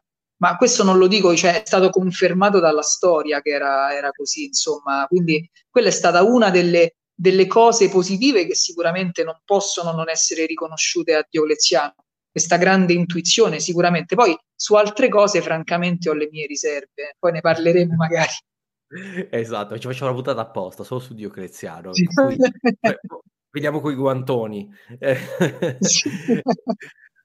Allora, questo è un bellissimo commento. Ah, oh, mandate le domande perché vedo che vengono fuori dei begli spunti. Questo è bello. Eh, un commento sull'abbandono della Dacia. Scelta giusta o sbagliata? Io ho la mia opinione, vediamo se siamo d'accordo con Marco la scelta, scelta doverosa, scelta doverosa. Aureliano fa la scelta che qualsiasi amministratore delegato avrebbe fatto, cioè tagliare un ramo d'azienda che non funzionava più. Ah, non solo che non funzionava più, ma che non produceva neanche più utili, perché comunque le, eh, la conquista della Dacia eh, era stata determinata dalla presenza di riserve auree nella regione, sì, ma quelle riserve al tempo di Aureliano erano esaurite, quindi non c'era più nessun eh, utile e al contempo questa sorta di mi viene da dire bubbone, bubbone. di bubbone che spunta, di ascesso, di ascesso che spuntava fuori dal, dal confine naturale del Danubio, allarga, allungava, allungava il limes in maniera, in maniera assolutamente irrazionale e indifendibile. Quindi Aureliano che cosa fa? Rinuncia a una regione che sostanzialmente non gli porta nessun guadagno che in compenso aumenta a dismisura la spesa militare per tenere un confine indifendibile e razionalizza il confine. Questa razionalizzazione dei confini gli permette di preparare la guerra contro Zenobia. Immaginate se lui fosse andato contro Zenobia e nel contempo la Dacia fosse stata invasa, come era successo praticamente per tutti i decenni precedenti. Tutti gli anni, tutti eh, gli anni quasi. tutti, non, è, non, non, era, non, era, non, era, assolutamente una cosa fattibile. Lui riesce a invadere l'Oriente proficuamente con successo solo ed esclusivamente perché razionalizza il confine, altrimenti non avrebbe potuto muoversi. Sono, Tra sono l'altro, anche a Occidente, anche a Occidente, lui non è che lo lascia sguarnito, perché comunque la minaccia dell'impero delle Gallie incombe. Lui lascia uno dei suoi maggiori generali, Placidiano, con un forte contingente, lo lascia nella Gallia Narbonense. Quindi appena un esercito dell'impero delle Gallie si fosse affacciato, certamente avrebbe trovato forte resistenza. Però da tutta la parte, diciamo, eh, orientale, lui ha modo di lasciare delle guarnigioni al confine col Danubio che fa da schermo naturale e muovere il grosso dell'esercito verso oriente. Questo non mi sembra una cosa da poco è, è, veramente la mossa, come hai detto tu, dell'amministratore delegato che vende la, la, il pezzo che non funziona per investire eh, sulla, sull'idea invece eh, geniale che ti può far guadagnare soldi. Perché, eh, cioè, scusate se lo banalizzo un po', perché eh, recuperare l'Oriente e vincere il jackpot, perché parliamo di Egitto, Siria, cioè parliamo delle province più importanti dell'impero. A, a, diciamo, a fronte di questo la Dacia è un prezzo proprio ridicolo, ma, eh, ma poi come hai detto sì. tu è anche, era proprio una cosa irrazionale tenere la Dacia in, que- in quella cosa. Fra l'altro un altro effetto secondario è che a- lasciando, abbandonando la Dacia in modo ordinato, lui praticamente crea all'improvviso un grande casotto tra le varie popolazioni extradanubiane che si litigano la Dacia e quindi per decenni non invaderanno più l'impero romano perché stanno litigando tra di loro, eh, i, i, diciamo i, i, carpi, i goti, eccetera. E, e, questo, diciamo, è un altro effetto positivo di questa, di questa scelta. Quindi, eh, assolutamente. Io lo rispetto tantissimo perché rinunciare a un territorio è la cosa più difficile è, è, lo stesso motivo per cui io a volte no, no, non mi faccio tanti amici quando lo dico, ma io rispetto anche tanto Adriano per questo stesso identico motivo. Perché rinunciare non è facile, è più bello avere una mappa che tu la metti su via dei fori imperiali e sembra più grande, eh, ma, eh, ma, la realtà delle cose è che l'impero deve poter funzionare, deve, deve, avere, eh, deve avere delle frontiere difendibili, deve avere una spesa che eh, spesa diciamo pubblica che è sostanzialmente l'esercito che è eh, sostenibile, altrimenti bisogna svalutare la moneta e abbiamo visto che casini che combina svalutare la moneta. Quindi, quindi queste scelte difficili denotano, secondo me, l'intelligenza politica. E, e quindi questo... Sì, anche la visione. La visione. Anche esatto, la visione. Perché, perché, a mio avviso nel terzo secolo ciò che era, che era apparso chiaro eh, era che comunque sia, mentre le popolazioni germaniche erano dei nemici, eh, come, come, dire, occasionali, perché anche quando devastavano per anni e anni e anni e anni, per esempio la, i Balcani, come è successo a, a, al tempo di Gallieno e poi di, di Claudio, il gotico, eh, comunque il, il loro scopo sostanzialmente era fare bottino e rientrare a casa la minaccia grave, vera, reale era l'impero sasanide. Questo dal 220 circa d.C., quando appunto eh, l'impero dei Parti, che era sonnecchiante, era stato per diversi anni sonnecchiante, viene sconquassato dalle campagne di Settimio Severo e la crisi che ne deriva dà vita a quella rivoluzione che porterà al potere i Sasanidi, cioè la casta dominante dell'Iran. Questa casta dominante era molto più aggressiva, non attendeva che i romani attaccassero, ma prendeva l'iniziativa e aveva il sogno, tutto iraniano, di ripristinare l'impero di Dario, di Serse, quindi arrivare fino a, a, al Mediterraneo, Mediterraneo. Riprendere, i territori, riprendere i territori che i romani, eredi di Alessandro Magno, avevano sottratto alla estensione naturale, considerata naturale dai persiani iraniani eh, che de, de, del loro impero. Ecco, il mito dello Shahanshah, il re dei re. Non il è un imperatore, io sono il re dei re, io sono il re fra tutti i re. Questo è il mito del Sasanide. E per combattere questa gente tu devi, non puoi permetterti di drenare risorse da Oriente per, e, e, lasciare sguarnito l'Oriente, perché poi succede quello che è successo, che la, la protezione militare viene di, demandata a una città ricca, op- opulenta, carovaniera, di commerci come Palmira e col tempo Palmira stessa ti dice beh ma io difendo l'Oriente, l'esercito è il mio, i soldi sono i miei, i mercenari sono i miei, ma perché devo prendere ordini da Roma? Eh, quindi esatto. insomma era un problema importante. Sì, noi questa cosa, vabbè, io e te sicuramente no, ma, ma moltissime ancora fanno questa fatica a pensare all'Oriente come al, alla parte più importante dell'impero e alla frontiera sasanide come la frontiera più importante e di gran lunga quella più complicata, quella più difficile da difendere, quella eh, insomma, ger- perché nell'immaginario ci sono sempre i germani e il nord, è un po' perché noi siamo europei come civiltà, quindi abbiamo questa difficoltà, secondo me, a, a comprendere la, la, la, la, scala mediterranea dell'impero romano. Io dico in generale, io dico noi, poi ovviamente sì, noi sì. siamo appassionati di storia romana, magari no, però, però in generale io, io, lo vedo molto questa cosa. Se, secondo me erano, sono due, peri- due pericoli, rappresentano due pericoli, il mondo germanico e quello romano-sasanide, ehm, come dire, di, di, di, di pari entità, ma di livello completamente diverso. L'impero sasanide quando ti invadeva, ti invadeva per annettere territori, quindi non soltanto fare bottino e tornare dietro, no, annettere territori, quindi sottrarre tasse, sottrarre uomini, sottrarre città. Eh, I germani, invece, la pericolosità dei germani era che purtroppo c'era un bacino umano talmente tanto vasto, perché le tribù veramente nel terzo-quarto secolo sembra che non finiscano mai. Questo bacino umano si, si rimpolpa continuamente soprattutto nel terzo secolo, quindi tu li sconfiggi un anno e un anno dopo ti si ripresentano. Magari sconfiggi un esercito campale persiano, per qualche anno stai tranquillo e con i germani non era così.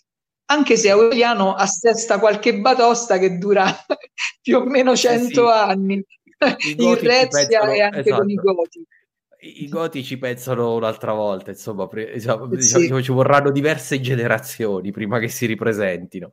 Quindi è incredibile, questi sono cinque anni, cioè in cinque anni qui abbiamo parlato di reincorporazione, di, diciamo, di, di stru- ristrutturazione del confine eh, e anche di invasioni, perché eh, Aureliano passa il Danubio, va nel, nella terra dei Goti, li sconfigge nel, nel loro territorio, come non, non succedeva ormai da da un po' di tempo, insomma, quindi eh, cioè, abbiamo una serie di cose incredibili se tu le, le, metti dentro tutte in cinque anni.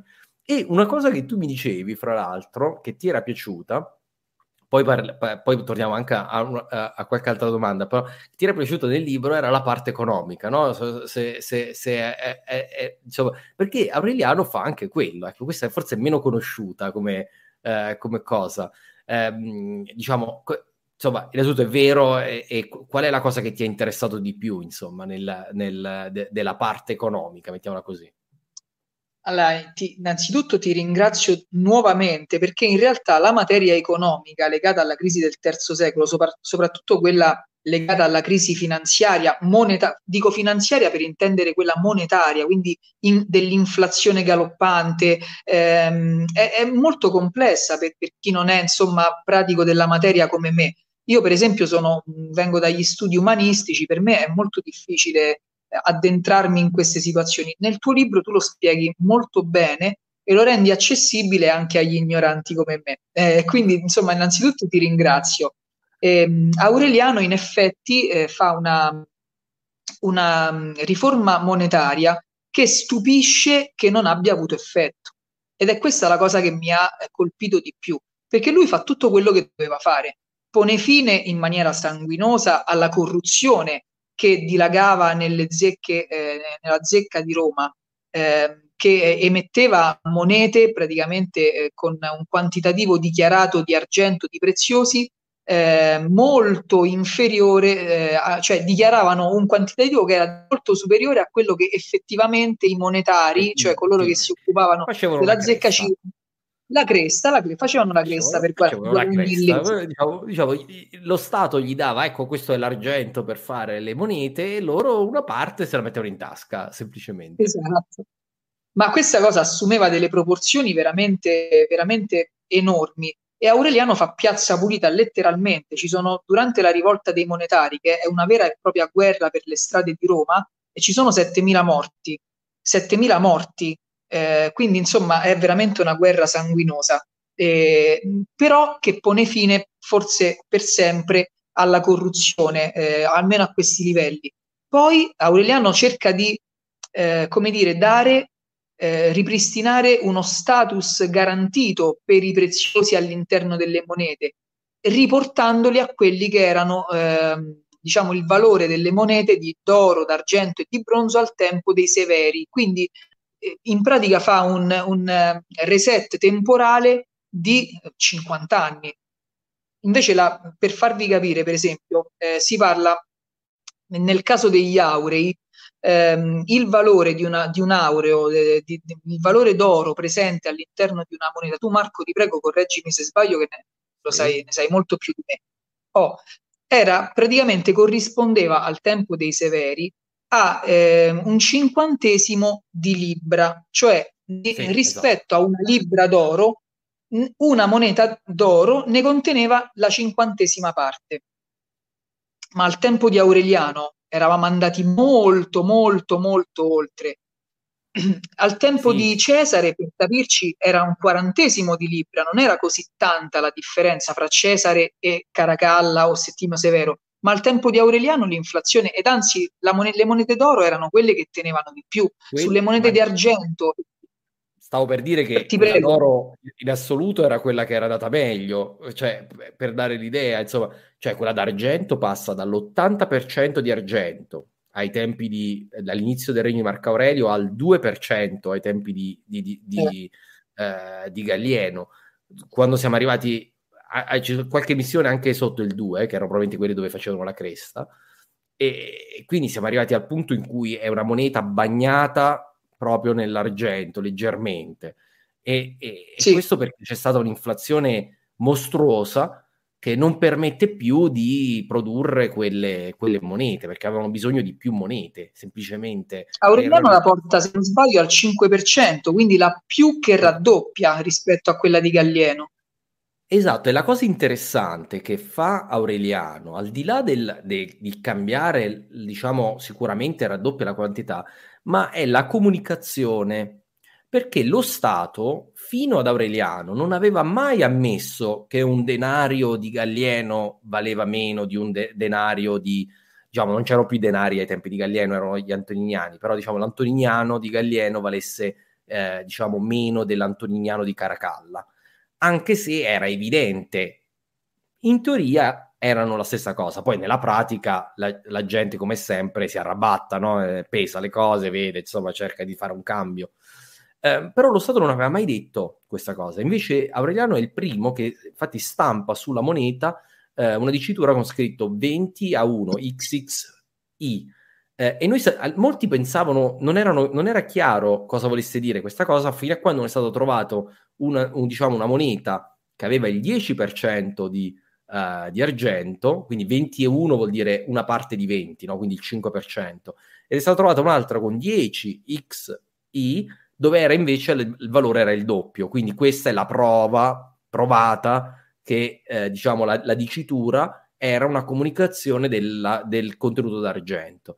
E questo è importante perché va a ristabilire, come dire, un rapporto di fiducia per dire guardate vi potete fidare perché sono io che garantisco il contenuto d'argento anche perché c'era stato il problema come dicevi tu della, diciamo, del, de, de, della zecca. Io garantisco il, lo Stato garantisce il contenuto di argento e in più lui va a ritirare le vecchie monete. Si vede che molte vecchie monete vengono ritirate vengono, vengono proprio vengono fuse e eliminate. Quindi la, la questione è che è, è, da questo punto di vista aveva chiaro qualcosa non avevano chiarissimo ancora ai tempi di Aureliano, credo, come qual era la vera ragione dell'inflazione. La vera ragione è che loro stavano stampando 30 moneta, quindi stavano, uh, si dice in termini tecnici, stavano aumentando la massa monetaria. La massa monetaria è il circolante, cioè quante monete circolano nell'impero. E la massa monetaria nella teoria economiche moderni, cioè noi sappiamo che dovrebbe crescere per mantenere i prezzi stabili, semplifico, dovrebbe crescere allo stesso tasso della crescita dell'economia. Cioè, se l'economia cresce dell'1% l'anno e le economie antiche crescevano pochissimo, anche meno dell'1%, eh, la massa monetaria dovrebbe crescere dell'1%. Se cresce più di così, quindi se tu stai stampando, stai creando più moneta, generi inflazione per un semplice meccanismo che, eh, che vale per tutti i beni. Se i beni sono troppo comuni, sono troppo facili da procurarsi, il prezzo scende. Quindi questo è, è, è, il concetto. Quindi il valore della moneta scende perché la moneta è come un qualunque bene. Quindi se è troppo diffuso, se è troppo comune, per noi ha meno valore. Eh, se è meno diffuso, ha più valore. Scusa, eh, ci tenevo perché queste no. sono cose non sono No, sono... no, no, no, una cosa, una cosa io, io, non ho niente da, da, aggiungere, tu sei un maestro su queste cose, ti ho ascoltato anche altre volte e, ehm, la cosa che mi ha stupito eh, è che a fronte di tutti questi provvedimenti, poi Aureliano prenderà anche altri provvedimenti, tutte le zecche provinciali, c'erano una marea di zecche, di, di zecche che stampavano moneta ovunque, perché tutti gli usurpatori, gli imperatori diverso, volevano... No? Le, le, esatto, in modo diverso, irrazionale, volevano le, monete, le, le, zecche più vicine possibile al centro del loro potere. Quindi ne erano sorte in centinaia. Lui le provinciali le chiude tutte. In compenso però, ehm, diciamo, riduce drasticamente le emissioni della zecca di Roma, quella centrale, e istituisce delle zecche imperiali, quindi sotto il controllo dello Stato centrale, che coniano, che coniano moneta ufficialmente a livello proprio imperiale. E queste possono poi eh, saranno ereditate anche dalla tetrarchia, quindi ogni tetrarca avrà le sue due tre zecche imperiali che stampano conio. In questo modo lui razionalizza una situazione di caos totale che c'era prima di lui. Eppure, purtroppo, queste riforme non hanno esito positivo. E questa cosa mi ha fortemente colpito, però in realtà mh, la trovo molto attuale perché quando si parla di economia finanziaria, quindi non di economia reale, ma appunto legata comunque a, a, alla volatilità, alla fiducia, ehm, alla circolazione di... Eh, non c'è una ricetta precisa eh, perché è tutto estremamente volatile. Le misure di Aureliano, paradossalmente, potrebbero aver forse anche ehm, aggravato la situazione, sì. perché magari le persone messe di fronte alla verità che qualcuno fino a quel momento aveva barato sulle monete e quindi aveva emesso delle monete che non valevano niente, che erano carta straccia, diciamo così, carta, passatemi il termine, sì, nel, nel questa, termine ve- questa verità questa verità ma- ha mandato nel panico le persone che quindi non si sono fidate più neanche poi della trasparenza di Aureliano e hanno continuato esatto. ad ammassare eh, beni, diciamo attraverso baratti o altre cose, eh, senza però far circolare o comunque fidarsi della moneta. Quindi purtroppo la sincerità di Aureliano paradossalmente potrebbe essergli tornata contro perché noi abbiamo delle attestazioni che intorno al 270-275 si raggiunge proprio il picco massimo dell'inflazione. Eh sì. Sì, perché l'effetto è che molti forse non avevano capito fino a che punto era sceso il livello del, de, dell'antoniniano e quindi quando si sono ritrovati di fronte alla verità, ah, è il 5%, allora devo riprezzare tutti i prezzi perché io li parametravo ancora al 10, mettiamo. E quindi in questo caso, scusate, è complicato per fare i calcoli, fidati di me, devi raddoppiarli. E quindi li, li, li, dico, devo raddoppiare i prezzi perché il 5% di argento, non il, il 10%. Ovviamente loro parlavano in percentuali, ma mh, insomma ci siamo capiti. Um, c'è un altro provvedimento economico molto interessante di Aureliano che è, tra virgolette, un po' populista ed è, è e, e, non è a caso, perché nella città di Roma, come tu dicevi Marco, eh, c'è eh, il problema che eh, c'è stata una, una, grave rivolta, che probabilmente è, alla base di, della, sua fame, della sua fama di, di, uomo feroce, forse c'è questa rivolta qui, no? E, ehm, e, e la rivolta molto grave, e io, e anche lì l'intelligenza politica di Aureliano è dire, ok, adesso dovevo usare, diciamo, il pugno di ferro per riportare l'ordine, però non è sufficiente pugno di ferro e quindi crea, diciamo, un, fa delle riforme di, di sostegno al, diciamo, a, migliora la nona de, di Roma, quindi le distribuzioni di grano, le distribuzioni di grano diventano distribuzioni di pane, quindi è più, è più facile sì. da consumare. Le fermentazioni. Sì, esatto. Ma io, guarda, ti dico la verità, quest- questi provvedimenti di Aureliano mi, mi, entusiasmano perché li trovo veramente eh, molto, molto vicini a quello che poi secondo me fa, secondo me, eh, non voglio magari eh, sì, sì. Eh, farà Massenzio più tardi. Farà Massenzio più tardi, cioè eh, Aureliano praticamente va incontro ai bisogni reali della, della della plebe di Roma, de, della cittadinanza di Roma, non solo il pane, cioè prima si dava il frumento, e poi ognuno lo trasformava in pane o se lo vendeva o ci faceva quello che vuole. Aureliano ti dà direttamente il prodotto finito, ti dà direttamente il pane, ma non solo, anche l'olio, sempre gratis, esatto. E la carne di maiale, sempre gratis. Sì, sì, la carne di maiale. Questa cosa si lega anche a Massenzio. Tu sai benissimo che eh, Massenzio verrà eletto, eh, acclamato da due soli corti di pretoriani, perché le altre otto erano state divise tra i quattro tetrarchi, due per tetrarca e due simboliche a Roma. Quelle due acclameranno Massenzio insieme al tribunus forisuari, cioè il tribuno delle corti urbane che era preposto proprio al controllo, alla vigilanza del mercato dei maiali, perché questa riforma di Aureliano andrà avanti nel tempo e sarà importantissimo la gestione del mercato della carne di maiale, dove veniva venduta o a bassissimo costo oppure durante queste frumentaciones data gratuitamente alla, alla, alla plebe. E, um, Massenzio farà una cosa ancora aggiuntiva, scusami questa piccolissima deviazione, ah, però vai, è vai, molto, vai, interessante, molto interessante. Spesso si, lui viene rimproverato da alcuni storici per il fatto che eh, a dispetto della situazione critica che c'era in Italia al suo tempo, lui costruisce, costruisce, costruisce, lo chiamano pa- palazzi, tipo palazzinaro. No, in realtà la motivazione è molto diversa.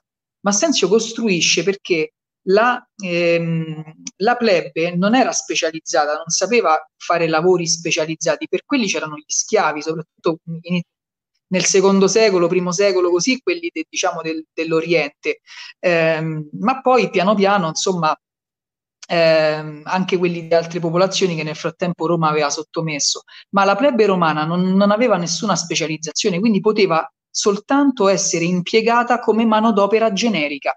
E attraverso queste costruzioni, questi cantieri che durano per tutta la durata del suo regno, interminabili cantieri ovunque, lui ha dato da mangiare a migliaia di persone soltanto per la ricostruzione del Tempio di Venere in Roma, che era andato distrutto completamente, raso al suolo da un incendio nel 307 d.C. Lì si calcola da un'epigrafe in Oriente, noi sappiamo che sono state impiegate decine di migliaia di persone, di operai, e quegli operai erano la plebe romana, atte in qualche modo a risollevare le condizioni di, di gente che stava veramente ridotta a terra, non aveva niente. Quindi da una parte le, le elargizioni gratuite istituite da Aureliano, dall'altra ti faccio lavorare opere pubbliche finanziate con i soldi dei senatori, perché noi sappiamo dalle fonti che Massenzio istituisce anche dei donativi obbligatori da parte della esatto. classe senatoriale e questo sarà il motivo per cui verrà tradito dalla classe senatoriale che poi prospererà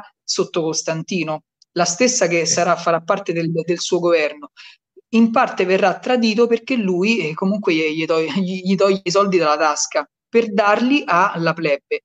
Quindi sono misure in qualche modo, passami il termine sbagliato, eh, però per rendere l'idea, socialiste, che però in qualche modo fanno di, differire un certo tipo di imperatori che si rivolgono più al popolo che non a, diciamo, a, a, alle classi abbienti.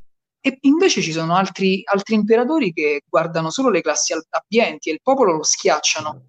Eh, io on- onestamente trovo, trovo sicuramente più a livello umano trovo più affascinante quello di riproporre nelle mie rievocazioni dei personaggi che hanno avuto a cuore il bisogno della gente che, che stava ridotta a esatto. terra. E forse qui abbiamo trovato una chiave di lettura della una parte della chiave di lettura della cattiva nomea di entrambi, perché la storia la scrivono i senatori e, e questa è una cosa che dov- dovete sempre tenere a mente. È come se oggi a scrivere la storia, anche oggi abbastanza elitaria, però è come se oggi a scrivere la storia fossero solamente eh, gli imprenditori più ricchi d'Italia. Ma magari la scrivono in modo diciamo, equilibratissimo, però eh, ovviamente una certa, eh, un certo interesse di classe sociale c'è e si vede nella, diciamo, in come trattano tutti gli imperatori che non fanno gli, gli interessi esclusivi della classe senatoriale, perché la classe senatoriale era abituata ad essere praticamente l'unica veramente eh, considerata dallo Stato eh, e quindi quando succede che non lo è, eh, sono guai. Tu hai, fatto, hai, detto bene che Costantino bada molto alla classe senatoriale. Io dico una, solo una cosa, no? sempre monetaria. Costantino garantisce l'oro e lascia che tutte le altre monete si svalutino senza problema. Questo, questo ovviamente cosa vuol dire? La misura più antidemocratica del mondo.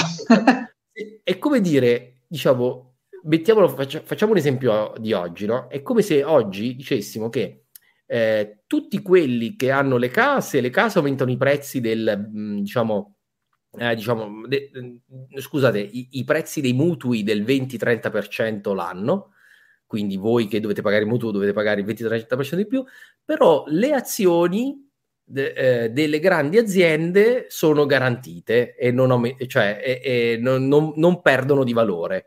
Eh, cioè per dire chi eh, ha il, l'oro eh, sono solamente i ricchi, eh, tutti gli altri si arrangiano. E questo è, è, il tipico esempio di un imperatore come Costantino eh, che ha ben chiaro, non, non, si basa solo sui senatori, anche sull'esercito, ci sono eh, diciamo la, ovviamente la Chiesa cristiana, poco, poi più avanti nel suo regno, eh, però diciamo è, è, chiaro che Topolino molto di meno, insomma. quindi, quindi, qui vediamo la grande differenza forse con, con Aureliano e Massenzio, che sono un altro tipo di imperatore, forse anche per questo non amato dalla storiografia. Che ne dici? Eh, no, io, io tro- trovo assolutamente trovo che tra i due ci sia un filo conduttore. Ovviamente eh, sono completamente diversi. Aureliano era un militare straordinario, ma Sensio secondo me no, cioè era un uomo più di pensiero, mm, sicuramente più, più diciamo rivolto alla, al, al, non voglio dire statista perché sembra che lo voglio incensare, però sicuramente non un uomo d'armi, ecco, tant'è vero che Costantino lo sbaraglia in Italia perché Costantino era, era forse un generale di livello di Aureliano. Ecco, una cosa che non posso rimproverare a Costantino sicuramente la sua genialità come militare, era, era straordinario, però secondo me era molto più vicino, molto più vicino a Settimio Severo eh, che, non, che, non, a personaggi come, come Aureliano, cioè in delle classi meno abbienti non è che gliene fregasse granché, dimenticandosi che da quelle classi è arrivato anche lui e questa è la cosa che è ancora più grave perché quando uno ha la fortuna, il destino ti fa emergere da una condizione di povertà e tu assurto ai, ai più alti livelli poi ti dimentichi da dove sei venuto, per come ragiono io è un peccato imperdonabile. Questa gliel'hai proprio gli hai messo il carico su Costantino, sì, è, effettivamente è vero. Tutti, tutti, gli illirici, questa è una cosa interessante anche, magari tutti gli illirici, io l'ho chiamato in modo un po' provocatorio il, il mio libro per un pugno di barbari, e qualcuno mi ha chiesto, dice, ma perché non pensavo che la crisi del terzo secolo sia dovuta ai barbari? Io ho detto, no, guarda, i pugno di barbari sono quelli che salvano l'impero. Ovviamente è un modo figurato di parlare, I, gli illirici non erano barbari, erano cittadini romani, ma erano cittadini romani di seconda generazione, nella stragrande maggioranza dei casi. I loro genitori erano diventati cittadini con l'editto di Caracalla, nella maggior parte dei casi, eh, della, almeno della prima generazione degli illirici, e non solo erano romani nuovi, ma erano anche della periferia, periferia geografica e sociale. Cioè, geografica perché l'Illirico è, cioè, insomma, più periferia dell'Illirico, insomma, ci sono pochi posti, diciamo, nell'impero, eh, ma periferia anche sociale, perché sono, eh, come dicevi tu, insomma, il, sono tutti fig- figli di liberti, di coloni, di bottegai, cioè non stiamo parlando di, di una classe dirigente. Eh, questo, la storia degli illirici è la storia di come una classe nuova di dirigente si è sostituita con la precedente, ma proprio sostituita, e anche, cioè, insomma, proprio anche mano armata si è sostituita. Eh, e quindi, quindi e questa è comunque una, è una storia interessante, la storia di come eh, l'impero romano è riuscito a, comunque a darsi una nuova classe dirigente, tutta nuova, proveniente dalla periferia sociale e geografica, e questa classe sociale ha salvato l'impero. Questo io ci tenevo a raccontare questa storia, perché penso che sia una storia rilevante, eh, rilevante in qualunque epoca, insomma. Eh, io faccio sempre l'esempio l'impero britannico, no? Eh, non so se sei d'accordo Marco, cioè l'impero britannico eh, non hai mai avuto un primo ministro indiano. Un indiano non ha mai sposato l'erede al trono britannico. Questo è successo nell'impero romano. E, e, e questo dà la differenza poi di quando when shit hit the fan, dicono gli americani, quando, non la traduco, però insomma quando le cose vanno molto male, mettiamola così, una versione edulcorata, eh, diciamo, eh, cioè quando le cose vanno male eh, si vede la solidità di una compagine politica, perché quando le cose vanno molto male l'impero britannico si dissolve al vento eh, nel giro di pochi anni. Quando le cose vanno molto male, molto peggio anche io direi di quello dell'impero britannico, che almeno l'impero britannico la seconda guerra mondiale l'ha vinta, si è dissolto dopo averla vinta una guerra, questa è una cosa straordinaria. Invece l'impero romano, dopo aver essere stato distrutto, devastato, diviso, eh, invaso, pandemie, di, disastri di ogni genere, Hey, I'm Ryan Reynolds. Recently, I asked Mint Mobile's legal team if big wireless companies are allowed to raise prices due to inflation. They said yes. And then when I asked if raising prices technically violates those onerous two year contracts, they said, What the f are you talking about, you insane Hollywood ass? So to recap, we're cutting the price of Mint Unlimited from $30 a month to just $15 a month. Give it a try at mintmobile.com slash switch. $45 upfront for three months plus taxes and fees. Promote for new customers for limited time. Unlimited more than 40 gigabytes per month. Slows. Full terms at mintmobile.com. Everyone knows therapy is great for solving problems, but getting therapy has its own problems too, like finding the right therapist, fitting into their schedule, and of course, the cost. Well, BetterHelp can solve those problems. It's totally online and built around your schedule. It's surprisingly affordable too. Connect with a credentialed therapist by phone, video, or online chat, all from the comfort of your home. Visit betterhelp.com to learn more and save 10% on your first month. That's BetterHelp, H E L P. Gli indiani, invece di chiedere l'indipendenza, salvano l'impero. Eh, sì, assolutamente. Il paragone, il paragone, è assolutamente pertinente. Cioè, è il paragone al contrario, nel senso che non succede. Esatto. E... È come se Gandhi, no, come le... se Gandhi fosse andato, no, ve lo salvo io l'impero britannico, ci, ci penso io a salvarvi l'impero. Eh. In effetti, sotto, sotto, io, io, cre, io cre, credo che la fascinazione che il mondo eh, a tutte le latitudini ha, nei confronti dell'impero romano sia proprio questa. Cioè, ne, mh, sotto questo punto di vista è un impero unico nel mondo, non esiste nessun altro, neanche quello cinese che spesso viene, viene mh, diciamo, messo a paragone.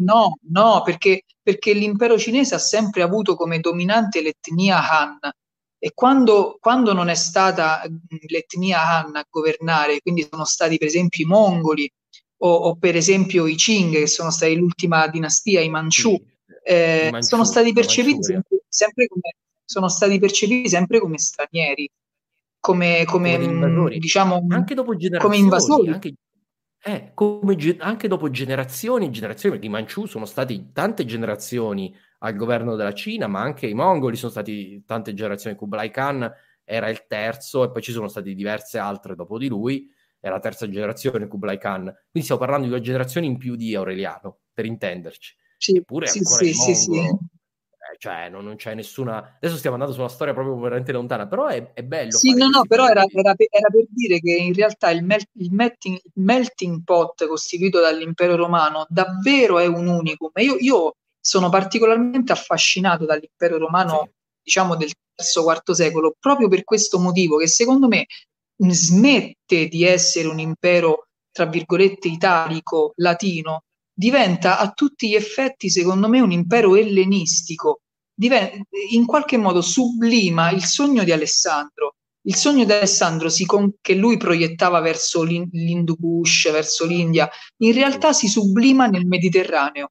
Il Mediterraneo veramente diverso, di, diver, diventa un oicumenè eh, che, eh, dove l'etnia non conta nulla, ma conta la cultura. Se noi siamo di cultura romana, di radice romana, siamo romani. Poi che tu sei illirico o africano o siriano o gallo o britanno, questo non ha la minima importanza. Sei romano perché condividiamo una base comune eh, e questa cosa è fantastica e, e, e l'affezione e la solidità, la forza con la quale popolazioni così diverse afferrano l'idea di romanità, sinceramente mi intenerisce, mi dà un'energia incredibile per continuare a fare quello che faccio. Ma guarda, sono, sono completamente d'accordo, anche a me commuove, a me veramente commuove, infatti mi piace parlare delle, della Roma fuori dall'Italia, no? Mi piace di parlare di, di come i, i gallo-romani nel IV secolo scrivevano le poesie in latino più, uh, più belle del, de, dell'epoca, di come cantavano della Valle della Mosella, eh, come de, del, de, de, del Nuovo Tevere, di come, di come Ammiano Marcellino, nato in, in, Oriente, di lingua greca, scrive una storia in latino, cosa impensabile. Ne, cioè, del primo e del secondo secolo sarebbe stato inconcepibile sì, che sì. qualcuno di lingua greca si metta a scrivere una storia in latino. E poi Ammiano Marcellino ci dice della, della sua storia, ci dice Ah sì, perché i nostri antenati che vivevano nei, su, sui sette colli, no? e, e, cioè, e tu senti proprio che lui ha completamente e totalmente ehm, in, si è completamente immedesimato nella romanità, sono i suoi antenati. E questa è una cosa bella, secondo me, che è, è una cosa antropologica di cui hai detto tu, Marco, molto, molto accuratamente. Se uno si sente romano, è romano. La, la, non c'è, non c'è una, una, patente, la patente è data dal sentimento, dal sentirsi. E questa, questo sentimento di, di, sentirsi romano è bellissimo e, tra, e trabocca proprio ovunque. Eh, quando si leggono le fonti, eh, anche, anche, io vedo anche i certificati, tipo ehm, ai tempi di, di, Decio c'è la famosa persecuzione di Decio, no? e, tutti, e, tutti, i cittadini romani devono andare a, a scrivere un certificato per, e firmare e dire che hanno fatto un sacrificio. Fra l'altro il fatto che sia, ci siano arrivati se non sbaglio, una sessantina di certificati è un caso clamoroso perché è l'editto, sì, assolutamente.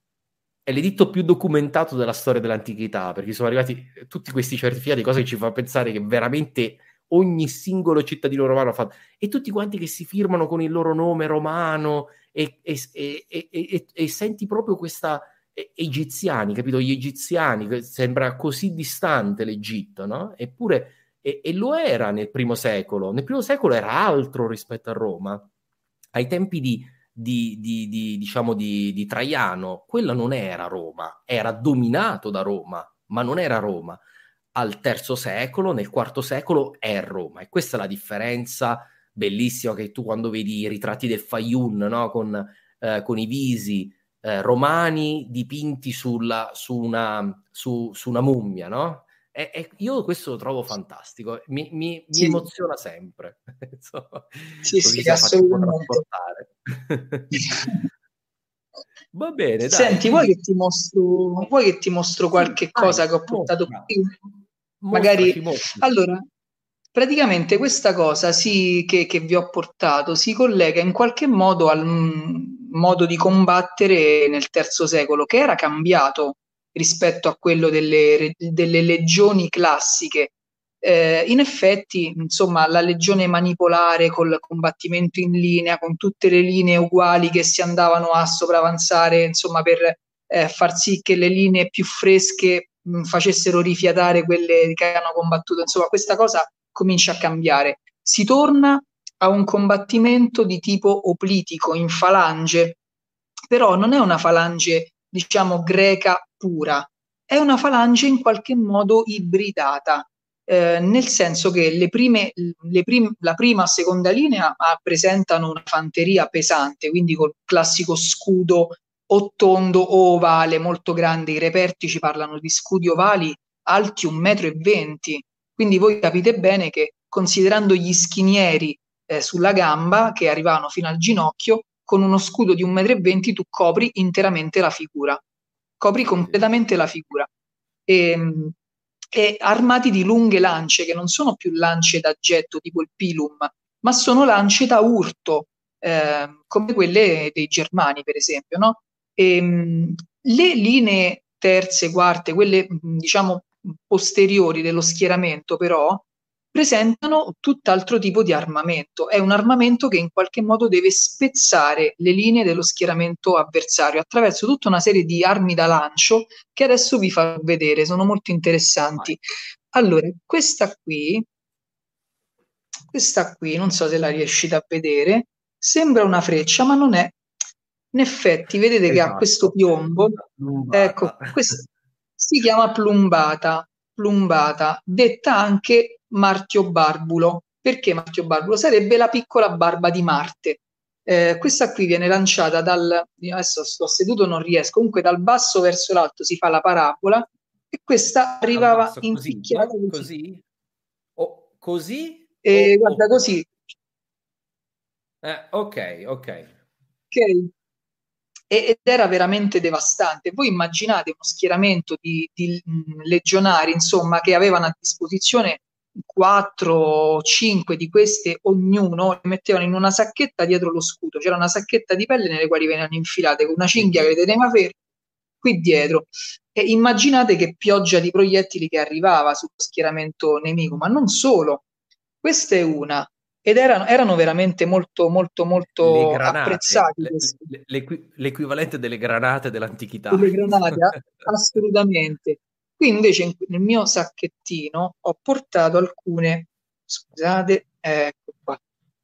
Vedete, questi si chiamano, non so se riesci a vedere, si vede?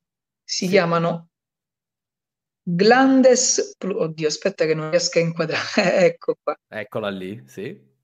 Eh, eccola qua, vedete? Sono di piombo, abbastanza pesanti, eh? Come vedete, non so, sto cercando di farvi leggere la scritta. Sì, c'è scritto eh, non voglio...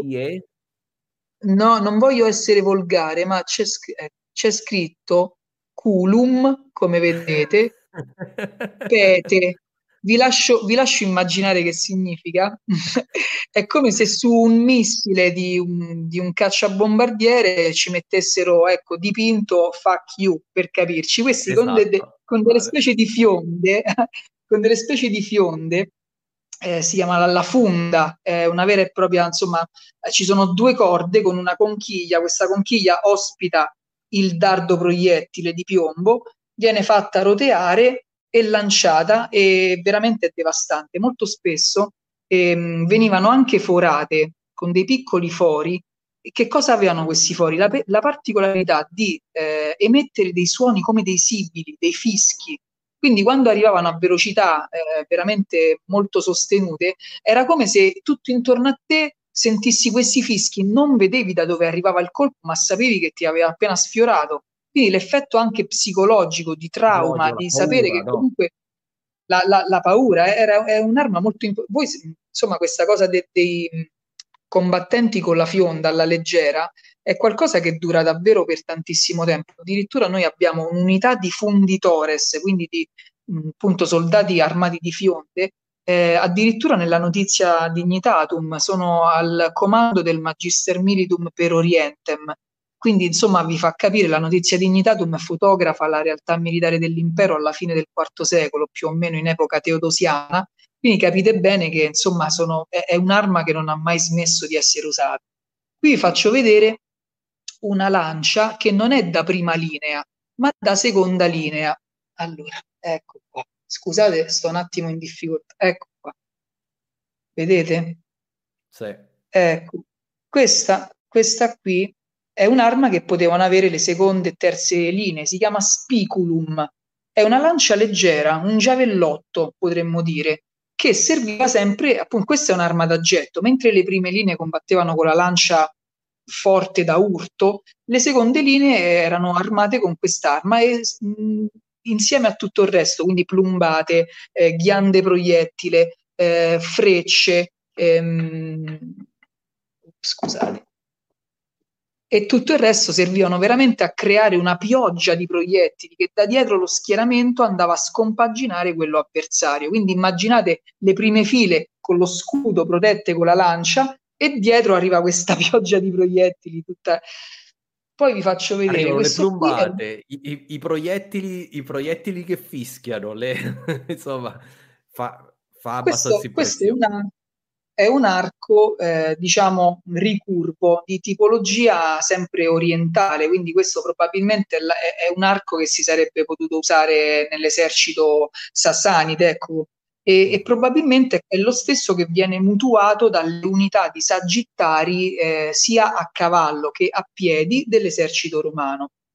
Infine ti faccio vedere una cosa della quale vado particolarmente orgoglioso. Vai, e, vai ehm, perché tutto questo affascinante, fantastico, eh? avrei proprio... Credo, scusate che pesa un accidente. Allora, credo che questo sia il, l'unica ricostruzione ad oggi, che solo io sono stato talmente matto da farla. Allora, praticamente, non so se riuscite a vedere, forse aspetta, aspetta allon- nascondo questo perché poi lo faccio rivedere. Allontano un pochino così, ecco, praticamente ecco tu non, forse non lo vedi ma vedo, è questo, lo, vedo, lo, è, lo vedi? È, è, questo è un pilum, però è un pilum tardo. Come vedi, la punta è molto più solida, vedi, rispetto al pilum tradizionale alto imperiale, che aveva la punta che se, eh, era lunga e sottile, perché il suo scopo era quello di incunearsi nello scudo avversario e piegarsi piegandosi, piegandosi praticamente andava a rappresentare un impedimentum per l'avversario che non poteva più utilizzare lo scudo perché c'aveva questo coso incastrato dentro. Questo qui è un'altra concezione. Questo serve da lancia, questa può essere usata come una lancia vera e propria, una lancia da urto, perché è estremamente solido, estremamente spesso. Questa ricostruzione che io ho fatto, in particolare, vieni qua, in particolare eh, vuole rappresentare eh, il pilum di un eh, soldato pretoriano oppure urbaniciano di Roma. Mm, se ne vedono tantissime, per esempio se voi andate ai musei capitolini, si vedono tantissime steli eh, con, proprio con questa lancia. Eh, si vede questa. Sì, l'ho vista anch'io. Io, io, l'ho interpretata, io l'ho interpretata come una corda. Alcuni dicono sono decorazioni, diciamo pitture a bande, eh, altri dicono che insomma un po' implausibile, legno intagliato, mi pare un po' implausibile. Secondo me è una corda e si vede proprio lo spessore, quindi io dubito che sia una pittura perché si vede lo spessore fra i vari cerchi io l'ho interpretata così perché, ragioniamoci un attimo, eh, i pretoriani non erano un esercito, diciamo, campale, certo faceva, andavano in guerra con l'impero. Era un, era, era un esercito urbano. Quindi quest'arma è concepita esattamente per la guerriglia urbana. La corda ti permette di coercere, di arrestare, ti permette di delimitare aree. Io intorno a quest'asta ho fatto un giro di corda di un centimetro e sei per 10 metri. Immaginate una corte miliaria pretoriana di mille soldati, quanto, quanta corda aveva? 10 metri per mille uomini, immaginate che puoi delimitare tutta Roma praticamente per creare dei cordoni magari dove deve passare l'imperatore o, o altro. E questi due piombi che vedete non sono scenici. Questi due piombi non solo danno una forza, diciamo, d'urto, ma sul, sul, breve, sul, breve, termine. Ovviamente questa non la puoi lanciare a 30 metri, è troppo pesante. No, no, Però su, pe, a, esatto, o così, oppure sui, sui 3 metri, 3-4 metri, ovviamente ah, persone... Anche 3 metri si riesce così. Sì, sì, sì, si riesce si riesce. Ovviamente devi essere addestrato perché non è, cioè, quelli hanno una forza che noi non possiamo immaginare, noi moderni, ecco. Sì, sì, sì. E, e la, la, forza d'urto a, a, quella distanza è devastante, è veramente devastante. Inoltre io ho una, una teoria.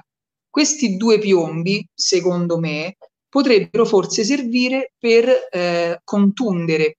Allora, voi, mh, se siete un pretoriano e state a Roma, non avete di fronte un barbaro, eh, avete di fronte un cittadino romano. I cittadini romani non potevano neanche essere condannati a morte fino a una certa epoca, perché insomma avevano dei diritti. Essere cittadino romano era una cosa importante, non è che lo ammazzavi così, aveva dei diritti.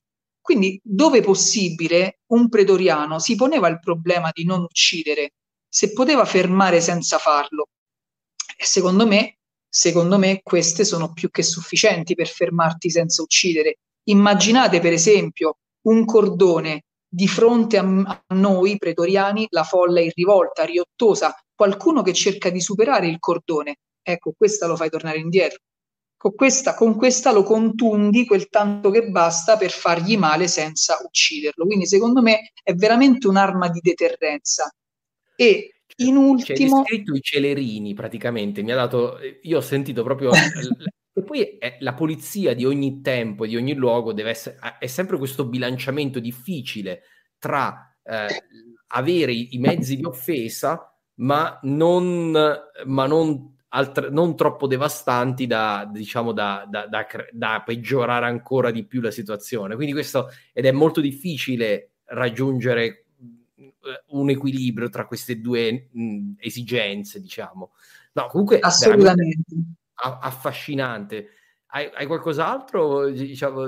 Guarda, se tu vuoi ti faccio vedere l'elmo di Aureliano e te lo spiego un attimo. Vai, e, vai, vai, vai, Non so se siamo nei tempi, io non lo so, forse...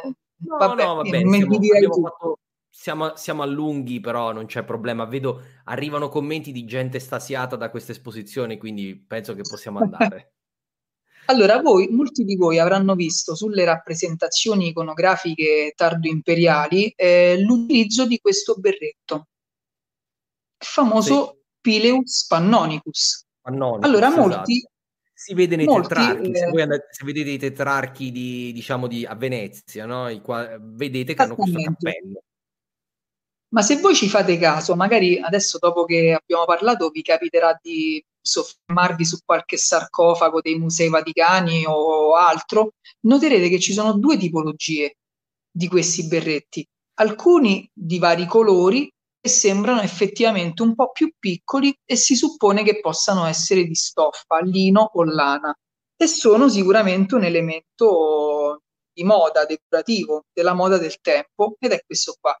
Questo ovviamente non può rappresentare una protezione, un sottoelmo, però vedre- vedrete che ci sono anche dei Pileus, rappresentati dei Pileus che non solo sono più grandi come forma, ma che hanno anche quella classica decorazione, che in realtà non è una decorazione, che sembra un pelo. E in effetti, secondo me, quello è proprio il Pileus militare. Questo qui, che voi vedete un po' più grande, e e è anche molto più imbottito perché ovviamente c'è il pelo dell'animale eh, sintetico, eh, specifico, non mi permetterei mai, io sono un... No, vabbè, voglio specificare perché ecco qua, come vedete, molto più grande, riempie la testa molto di più.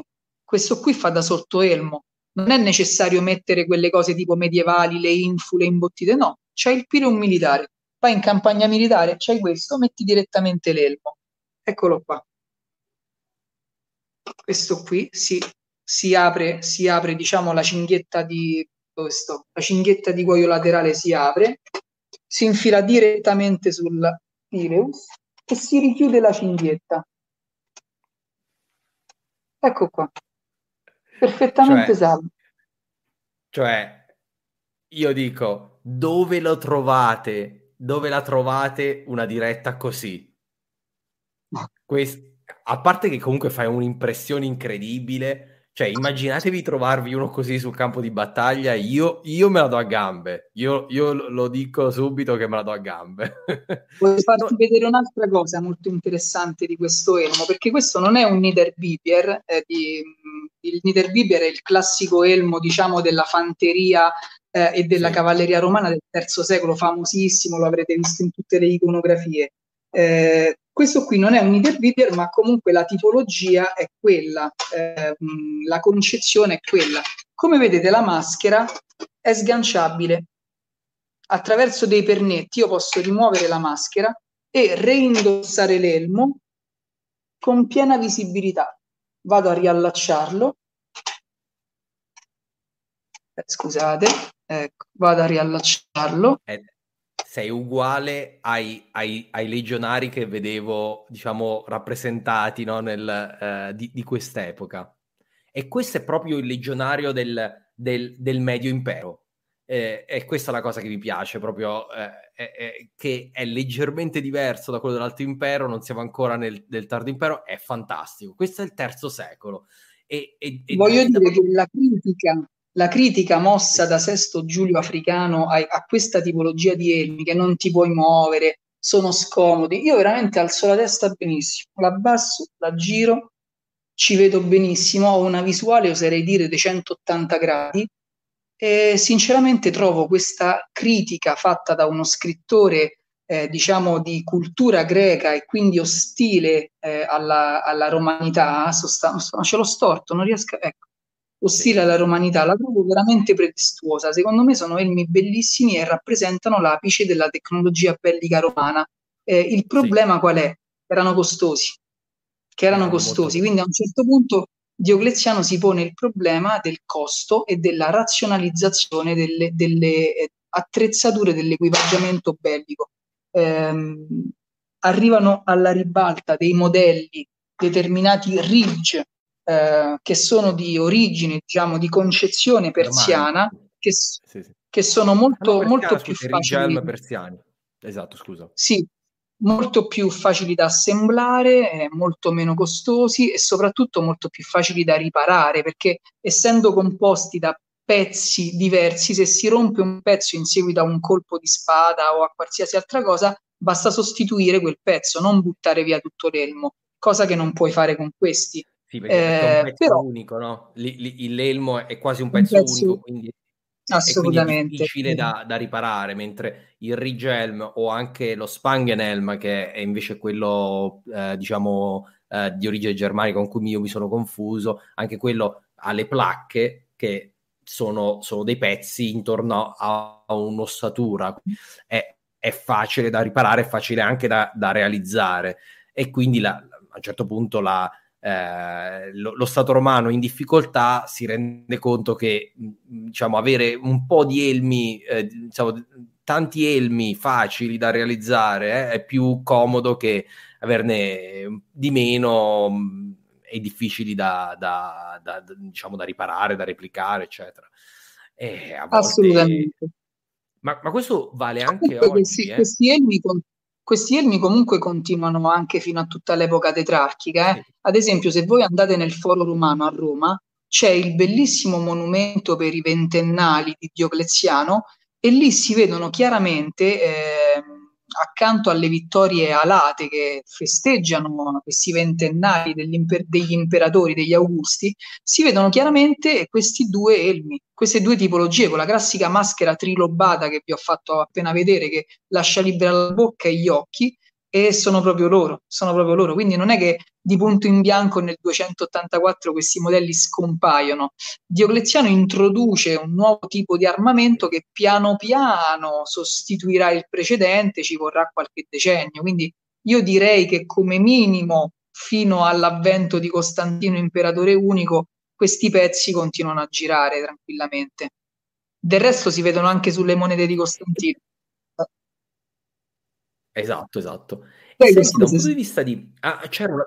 No, c'era una domanda prima che eh, avevo messo in sovraimpressione, poi eh, andavi troppo... troppo ehm, eh, qualcuno chiedeva delle balestre, no? Forse vogliamo parlare un po' di artiglieria, eh, che fra l'altro eh, migliora molto, diciamo, soprattutto verso il tardo impero, ehm, di, di diciamo, artiglieria da campo e, e balestre, insomma, le balestre proprio personali eh, erano un po' più rare, però di, diciamo di, di, questa tipologia di armi i romani facevano ampio uso. Ne vuoi parlare? Sì, assolutamente. Beh, sì, assolutamente. Diciamo che queste, questo tipo di, di armi, eh, balliste, scorpioni, eh, catapulte, diventano eh, fondamentali nella nuova concezione della guerra che eh, prende il, mh, comincia a farsi strada nel terzo secolo. Le, non solo a Oriente abbiamo detto c'è un nemico eh, terribile, l'impero sassanide, ma ehm, anche le, le, tribù germaniche ormai non, a, non, attaccano più da sole in 2, 3, 5 mila uomini, ma a, a, attaccano in confederazioni, confederazioni, confederazioni esatto. 20, di 30, 20, 30, 30 40 sì. mila. Eh sì, sì, assolutamente 20, 30, 40 mila guerrieri anche certe volte, quelle, quelle non le fermo. Quelle le truppe limitate non le possono fermare. Quindi va da sé che debba cambiare la concezione della guerra si passa da una guerra sull'Imes a una guerra in profondità, cioè si lascia che queste, eh, questi eserciti penetrino per diversi, diversi chilometri all'interno del territorio dell'impero, che quindi si allontanino dai loro centri di approvvigionamento e dalle loro basi operative, quindi non, non hanno più rifornimenti e hanno la, eh, sost- sostanzialmente il problema di rifornirsi, quindi di trovare cibo, eccetera, e al tempo stesso si fortificano le città romane, quindi nel III secolo c'è una massiccia, eh, un massiccio proliferare di fortificazioni. Beh, Roma, Aureliano fortifica Roma che fino a quel momento non aveva avuto mura dopo quelle di Servio Tullio, ma, ma oltre Roma ci sono tantissime altre città che vengono fortificate e sui camminamenti, su, sulle torri di queste mura vengono poste proprio queste armi vengono posti scorpioni, vengono poste balliste. Eh, quindi quando un esercito di barbari che già di per sé è completamente incapace di assediare, lo sarà ancora 150 anni dopo, figuriamoci al tempo di Aureliano. E, ehm, e quindi già solo quando si avvicinano cominciano ad essere bersagliati da tutta una serie di dardi che arrivavano a centinaia di metri e probabilmente gli passa la voglia. Quindi la guerra si combatteva in questo modo si facevano scorrazzare queste orde di barbari nelle campagne quando avevano esaurito completamente le fattorie da saccheggiare e cominciavano a morire di fame, piano piano l'esercito romano, anche se minoritario, con azioni di guerriglia varia li indeboliva sempre di più, fino a quando magari da un'altra parte del, dell'impero arrivava l'imperatore col suo comitatus, anche qui di 30-40 mila uomini, ingaggiava battaglia in campo aperto e molto spesso ne, ave- ne aveva ragione.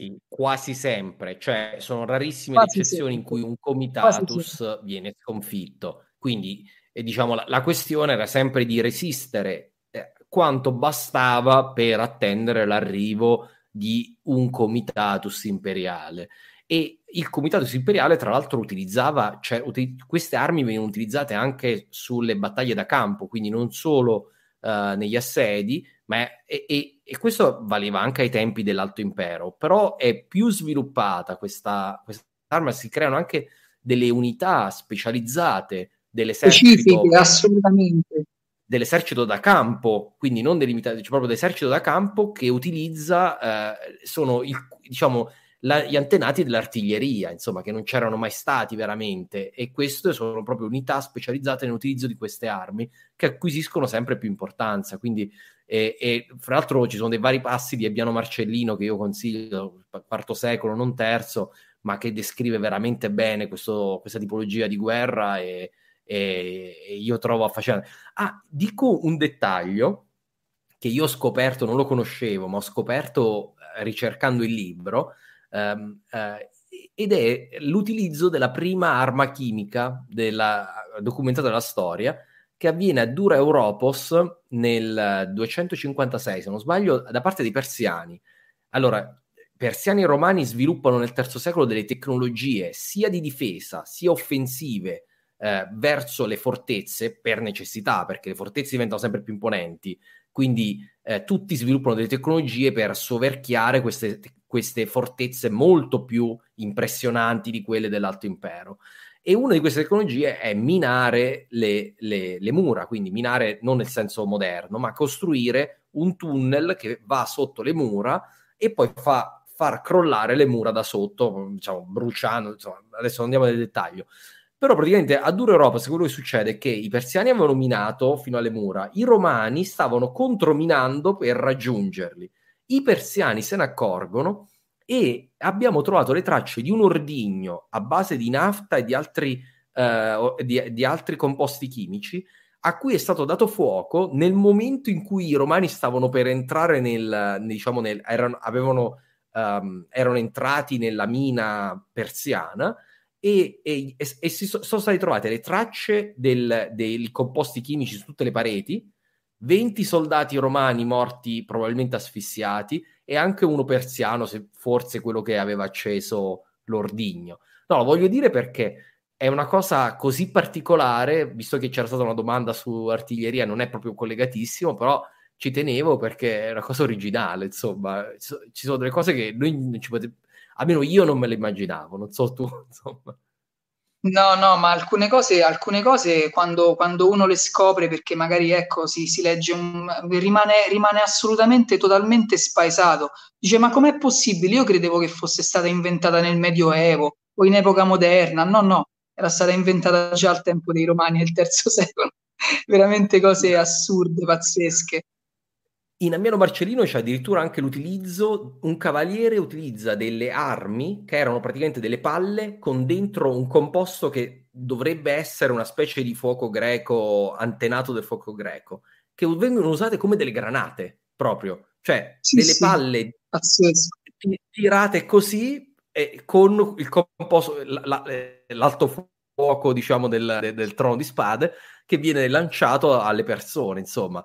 E, e questo di nuovo eh, stiamo a dei livelli proprio qui, siamo proprio a dei livelli quasi. No, io, quasi io, io vorrei approfittare per, per insomma ribadire un concetto che tra gli addetti ai lavori è, è praticamente dato per scontato, un, un, pochino meno quando mi capita di leggere nei forum, nei gruppi di storia su Facebook. Non è assolutamente vero che l'esercito romano tardo imperiale è in decadenza rispetto a quello manipolare alto imperiale, probabilmente è l'opposto. Si raggiunge un, un tale tasso di professionalità, di specializzazione, di unità tattiche variegate da poter usare su ogni tipo di scacchiere, io mh, non voglio fare confronti perché è stupido, la storia segue il suo sviluppo, segue il suo progresso e nel campo della guerra ancora di più che in altri campi, perché solitamente quando si ha una lira da investire si investe nella, nella guerra, soprattutto nel mondo antico. Ma francamente siamo davvero la, la, la macchina, ecco, ecco, l'esercito di Costantino probabilmente è una macchina da guerra che credo di poter dire che nessun altro impero coevo avrebbe potuto affrontare esatto. quando guidato da un generale capace come Costantino, naturalmente. Sì, sì, sì. E, e sono, io sono oramai sono arrivato alla conclusione che quello è il vero vertice eh, da un punto di vista, io sono d'accordissimo con te, da un punto di vista militare, anche da un punto di vista forse di, di dominio eh, verso l'esterno, cioè la mappa del, dell'impero di Traiano sembra leggermente più impressionante di quella Costantino, ma Costantino proietta cioè non Costantino, l'impero di Costantino costruito su quello che ha fatto Diocleziano, quello che ha fatto anche Aureliano, eccetera, certo, ma certo, proietta certo. il suo potere ben al di là dei confini dell'impero. Tant'è vero che quando ci sono le guerre civili tra romani, nessuno si azzarda ad invadere l'impero. Nessuno si azzarda perché ognuno fa parte, tutti fanno parte, tutti i popoli di confine fanno parte del sistema combattono o per uno di romano o per l'altro romano, ma non contro Roma.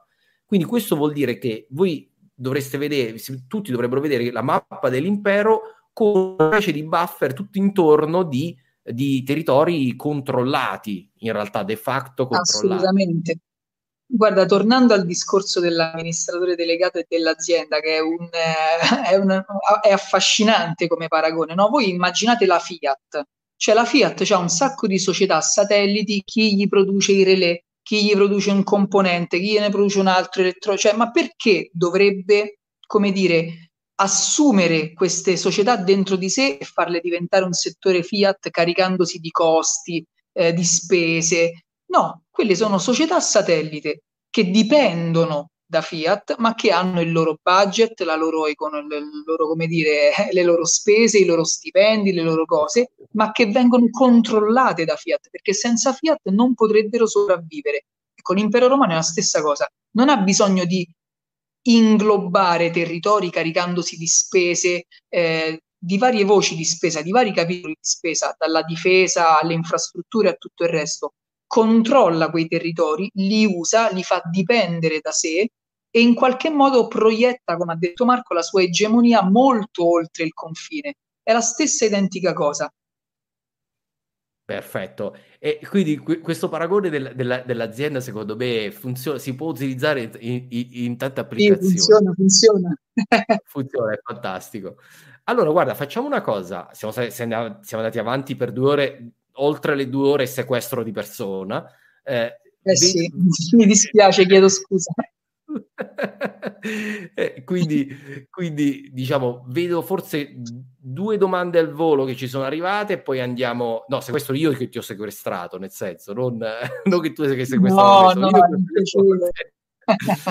allora, eh, eh, mi, chiedono, mi chiede, ci chiede Fazion come si distinguevano le unità sul campo di battaglia, soprattutto in caso di guerra civile. Questa è una domanda interessante, vuoi rispondergli tu? Beh, con Isigna, assolutamente. Eh, c'erano, co- come, come, sicuramente il nostro amico saprà, c'erano tantissimi eh, segnali di, per le unità. Non solo c'era la, l'aquilifero, il vessillifero, il signifero, l'immaginifero. L'immaginifero con l'imago dell'imperatore. Quindi già quella, per esempio, se, se, io sono un'unità che combatte per Massenzio, per esempio, o Aureliano, e ho un immaginifer che porta uno stendardo con il volto di Aureliano oppure con il volto del sole invitto con la sua corona radiata, è evidente che sto combattendo per Aureliano. Cioè, insomma, ci, mh, mm, in realtà le, si, si riconoscevano molto facilmente.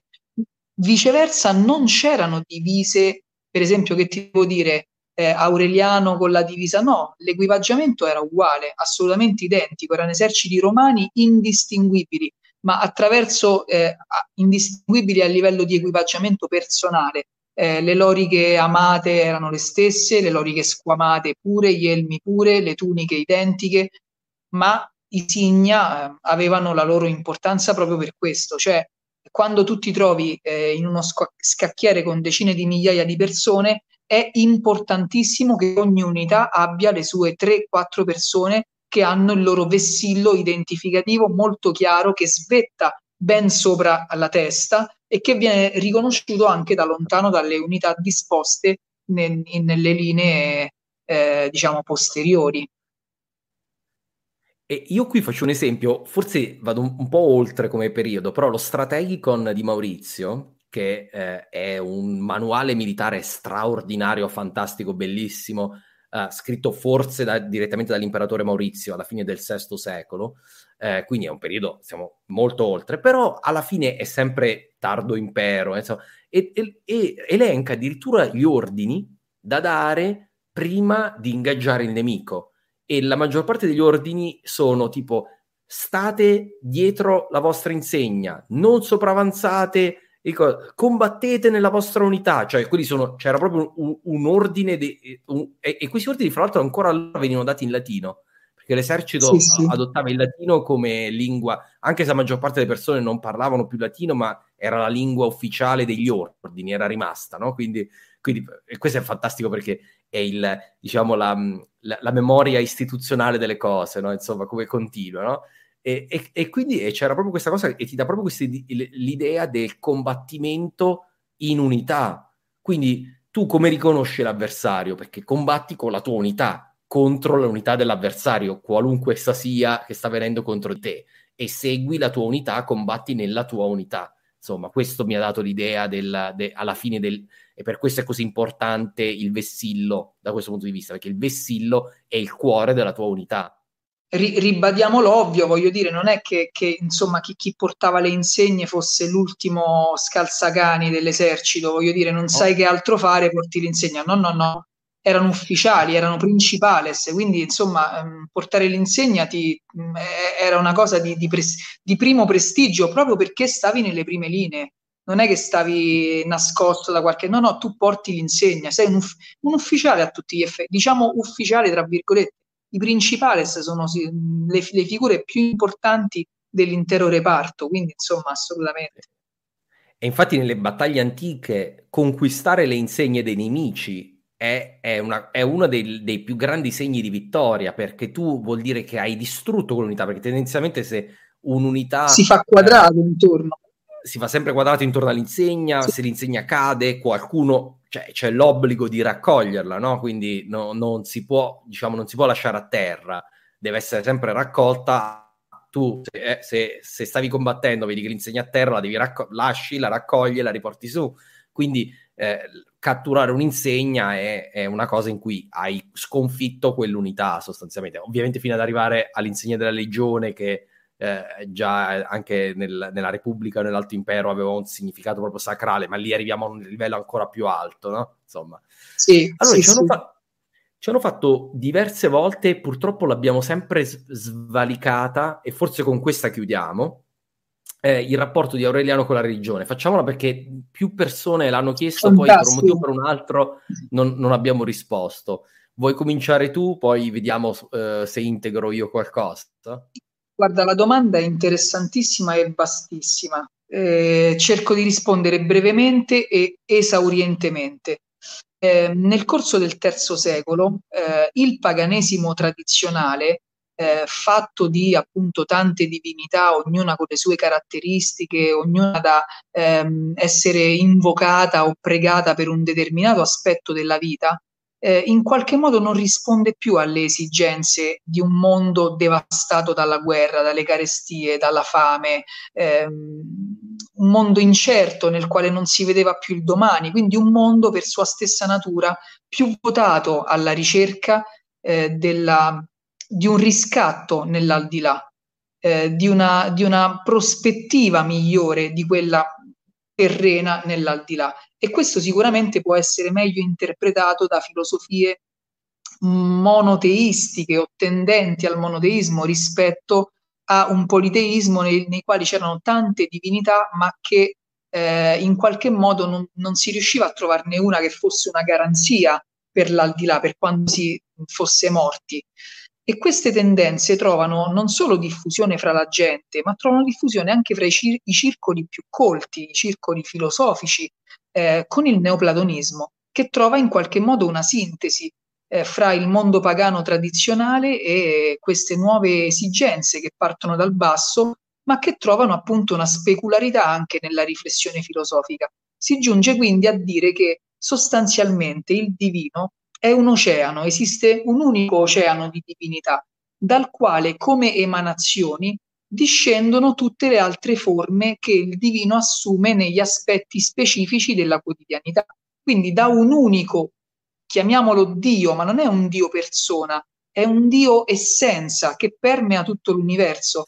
Da questo Dio essenza de- discende l'uno di Plotino, ma poi insomma Plotino è uno dei tanti, poi ci sono, ogni neoplatonico ha la sua visione, no? C'ha la sua, poi a un certo punto... Ognuno lo chiama certo in modo diverso, questa... però il concetto è quello, insomma. Sì, sì, il concetto è assolutamente quello e in qualche modo si sposa anche con eh, il pitagorismo, c'è una doppia, un, un, matrimonio fra il neoplatonismo e il pitagorismo, nella misura in cui l'uno di Plotino è per appunto uno, un punto, immaginate un punto, da questo punto di, discendono due punti, quei due punti tracciano una linea, se diventano tre punti diventa un triangolo, se i punti sono quattro, un quadrato. Quindi praticamente questo processo di emanazione, di decadi- decadimento, ma non in senso negativo, di, di, di, di eh, decadimento diciamo della... De- di discesa, di discesa, assume le forme di una proiezione eh, geometrica. Eh, man mano che aumentano i punti, aumentano le forme geometriche, quindi insomma capite, è molto affascinante. Per tornare ad Aureliano, Aureliano è assolutamente figlio del suo tempo, quindi subisce il fascino di questo enoteismo. Eh, la differenza fra monoteismo e enoteismo è appunto che l'enoteismo non esclude, eh, non esclude la, l'esistenza del molteplice, ma lo riconduce all'uno per tramite appunto di questo meccanismo di discesa, di, di emanazione. E l'uno di Aureliano è quello che sua madre, eh, una sacerdotessa del sole invincibile, professava secondo le fonti, ovvero il culto del sole invictus, che non è il sol indiges de, della tradizione romana più antica.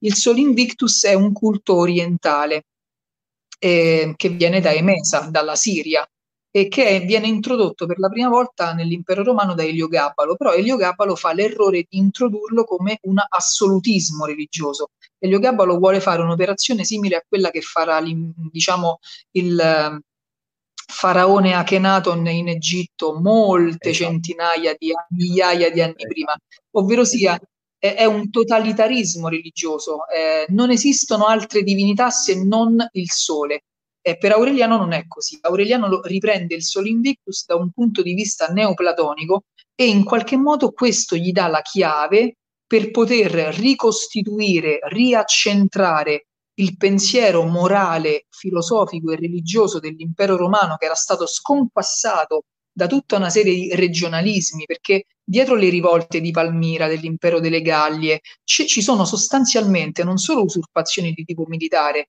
ma anche dal basso lo scontento di popolazioni provinciali nei confronti di un potere centrale che non viene più riconosciuto come mh, identitario in qualche modo.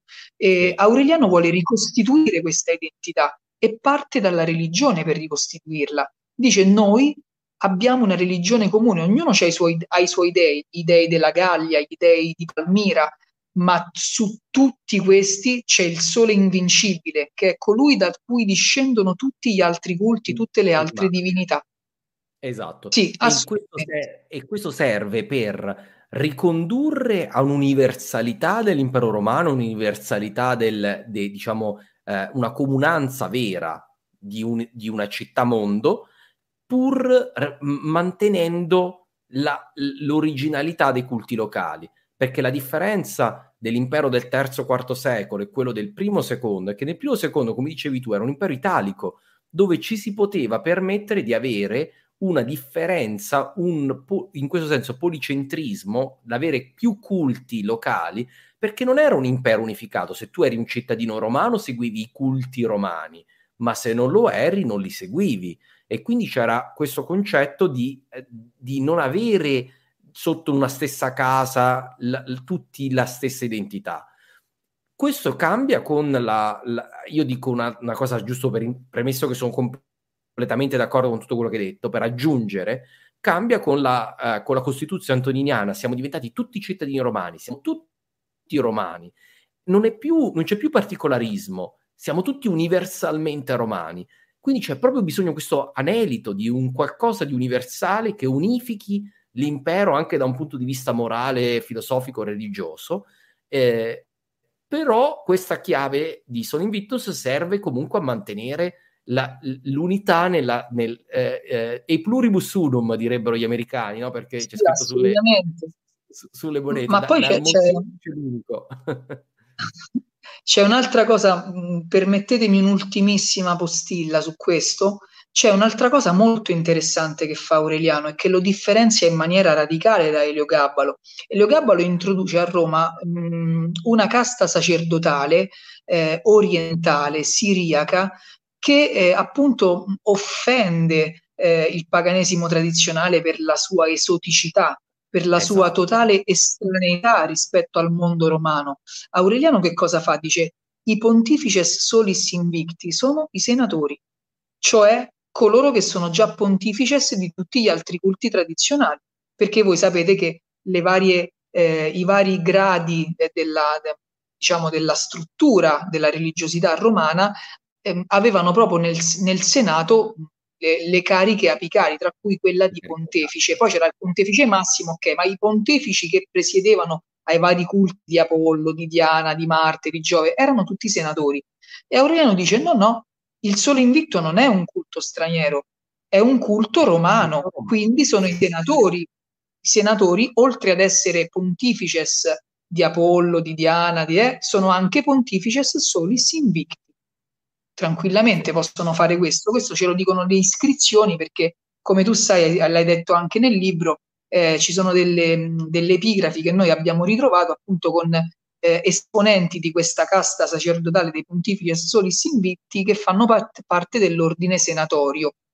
Io non credo che loro siano stati presi dall'esterno e eletti senatori. Io sono convinto che fossero i senatori a cui è stato dato l'incarico di officiare di officiare il culto del sole di cui Aureliano assume la carica di pontefice massimo.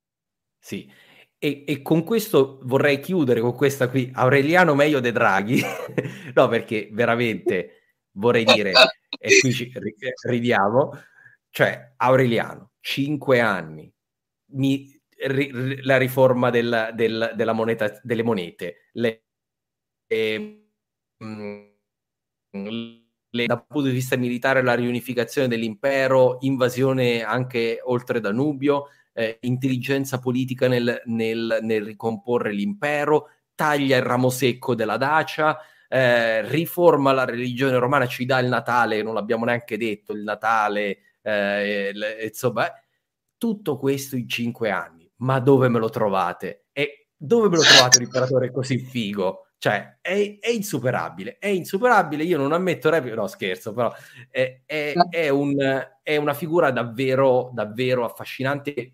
Mi dispiace che fino a poco tempo fa era famoso soprattutto per le mura, che davano quasi come la sensazione, ah vabbè, ma Aureliano, un, imperatore pavido che sì. ha bisogno di costruire le mura intorno a Roma.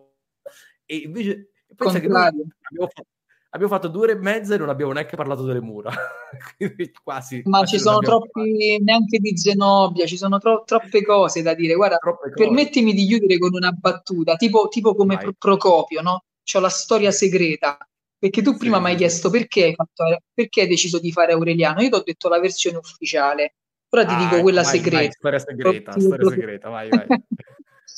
Aure- Aureliano è la mia assicurazione sulla rievocazione, perché Aureliano sale al potere a 55 anni circa, eh, Massenzio muore eh, a, a, meno di 30, quindi io sono già fuori tempo massimo, ce ne ho 39, non è che posso continuare a oltranza a fare Massenzio, perché quello muore giovane. Quindi la mia assicurazione sulla rievocazione futura è Aureliano, almeno fino a 60 anni sono coperto, quindi posso andare tranquillo dopo ti toccherà fare Nerva, va bene. Ok, va bene. Abbiamo fatto veramente la certa, come ci dice da- Davide. È la mia diretta più lunga in assoluto. Questo è un sintomo che ti mi sono ringrazio, divertito. ti ringrazio, ti ringrazio tanto. Quindi ri- ringrazio soprattutto i, diciamo, i coraggiosi che ci hanno seguito fino a, fino a quest'ora tarda.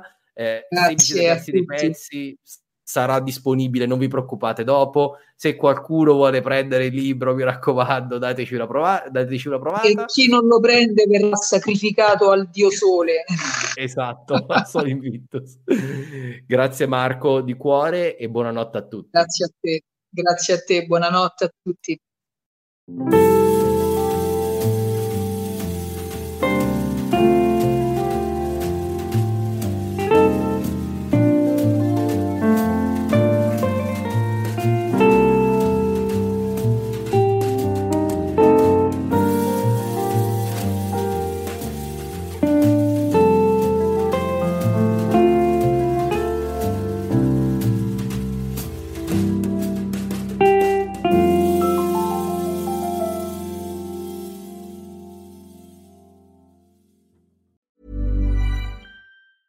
Hey, it's Danny Pellegrino from Everything Iconic.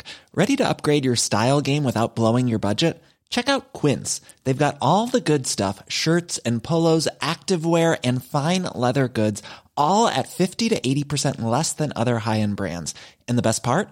They're all about safe, ethical, and responsible manufacturing.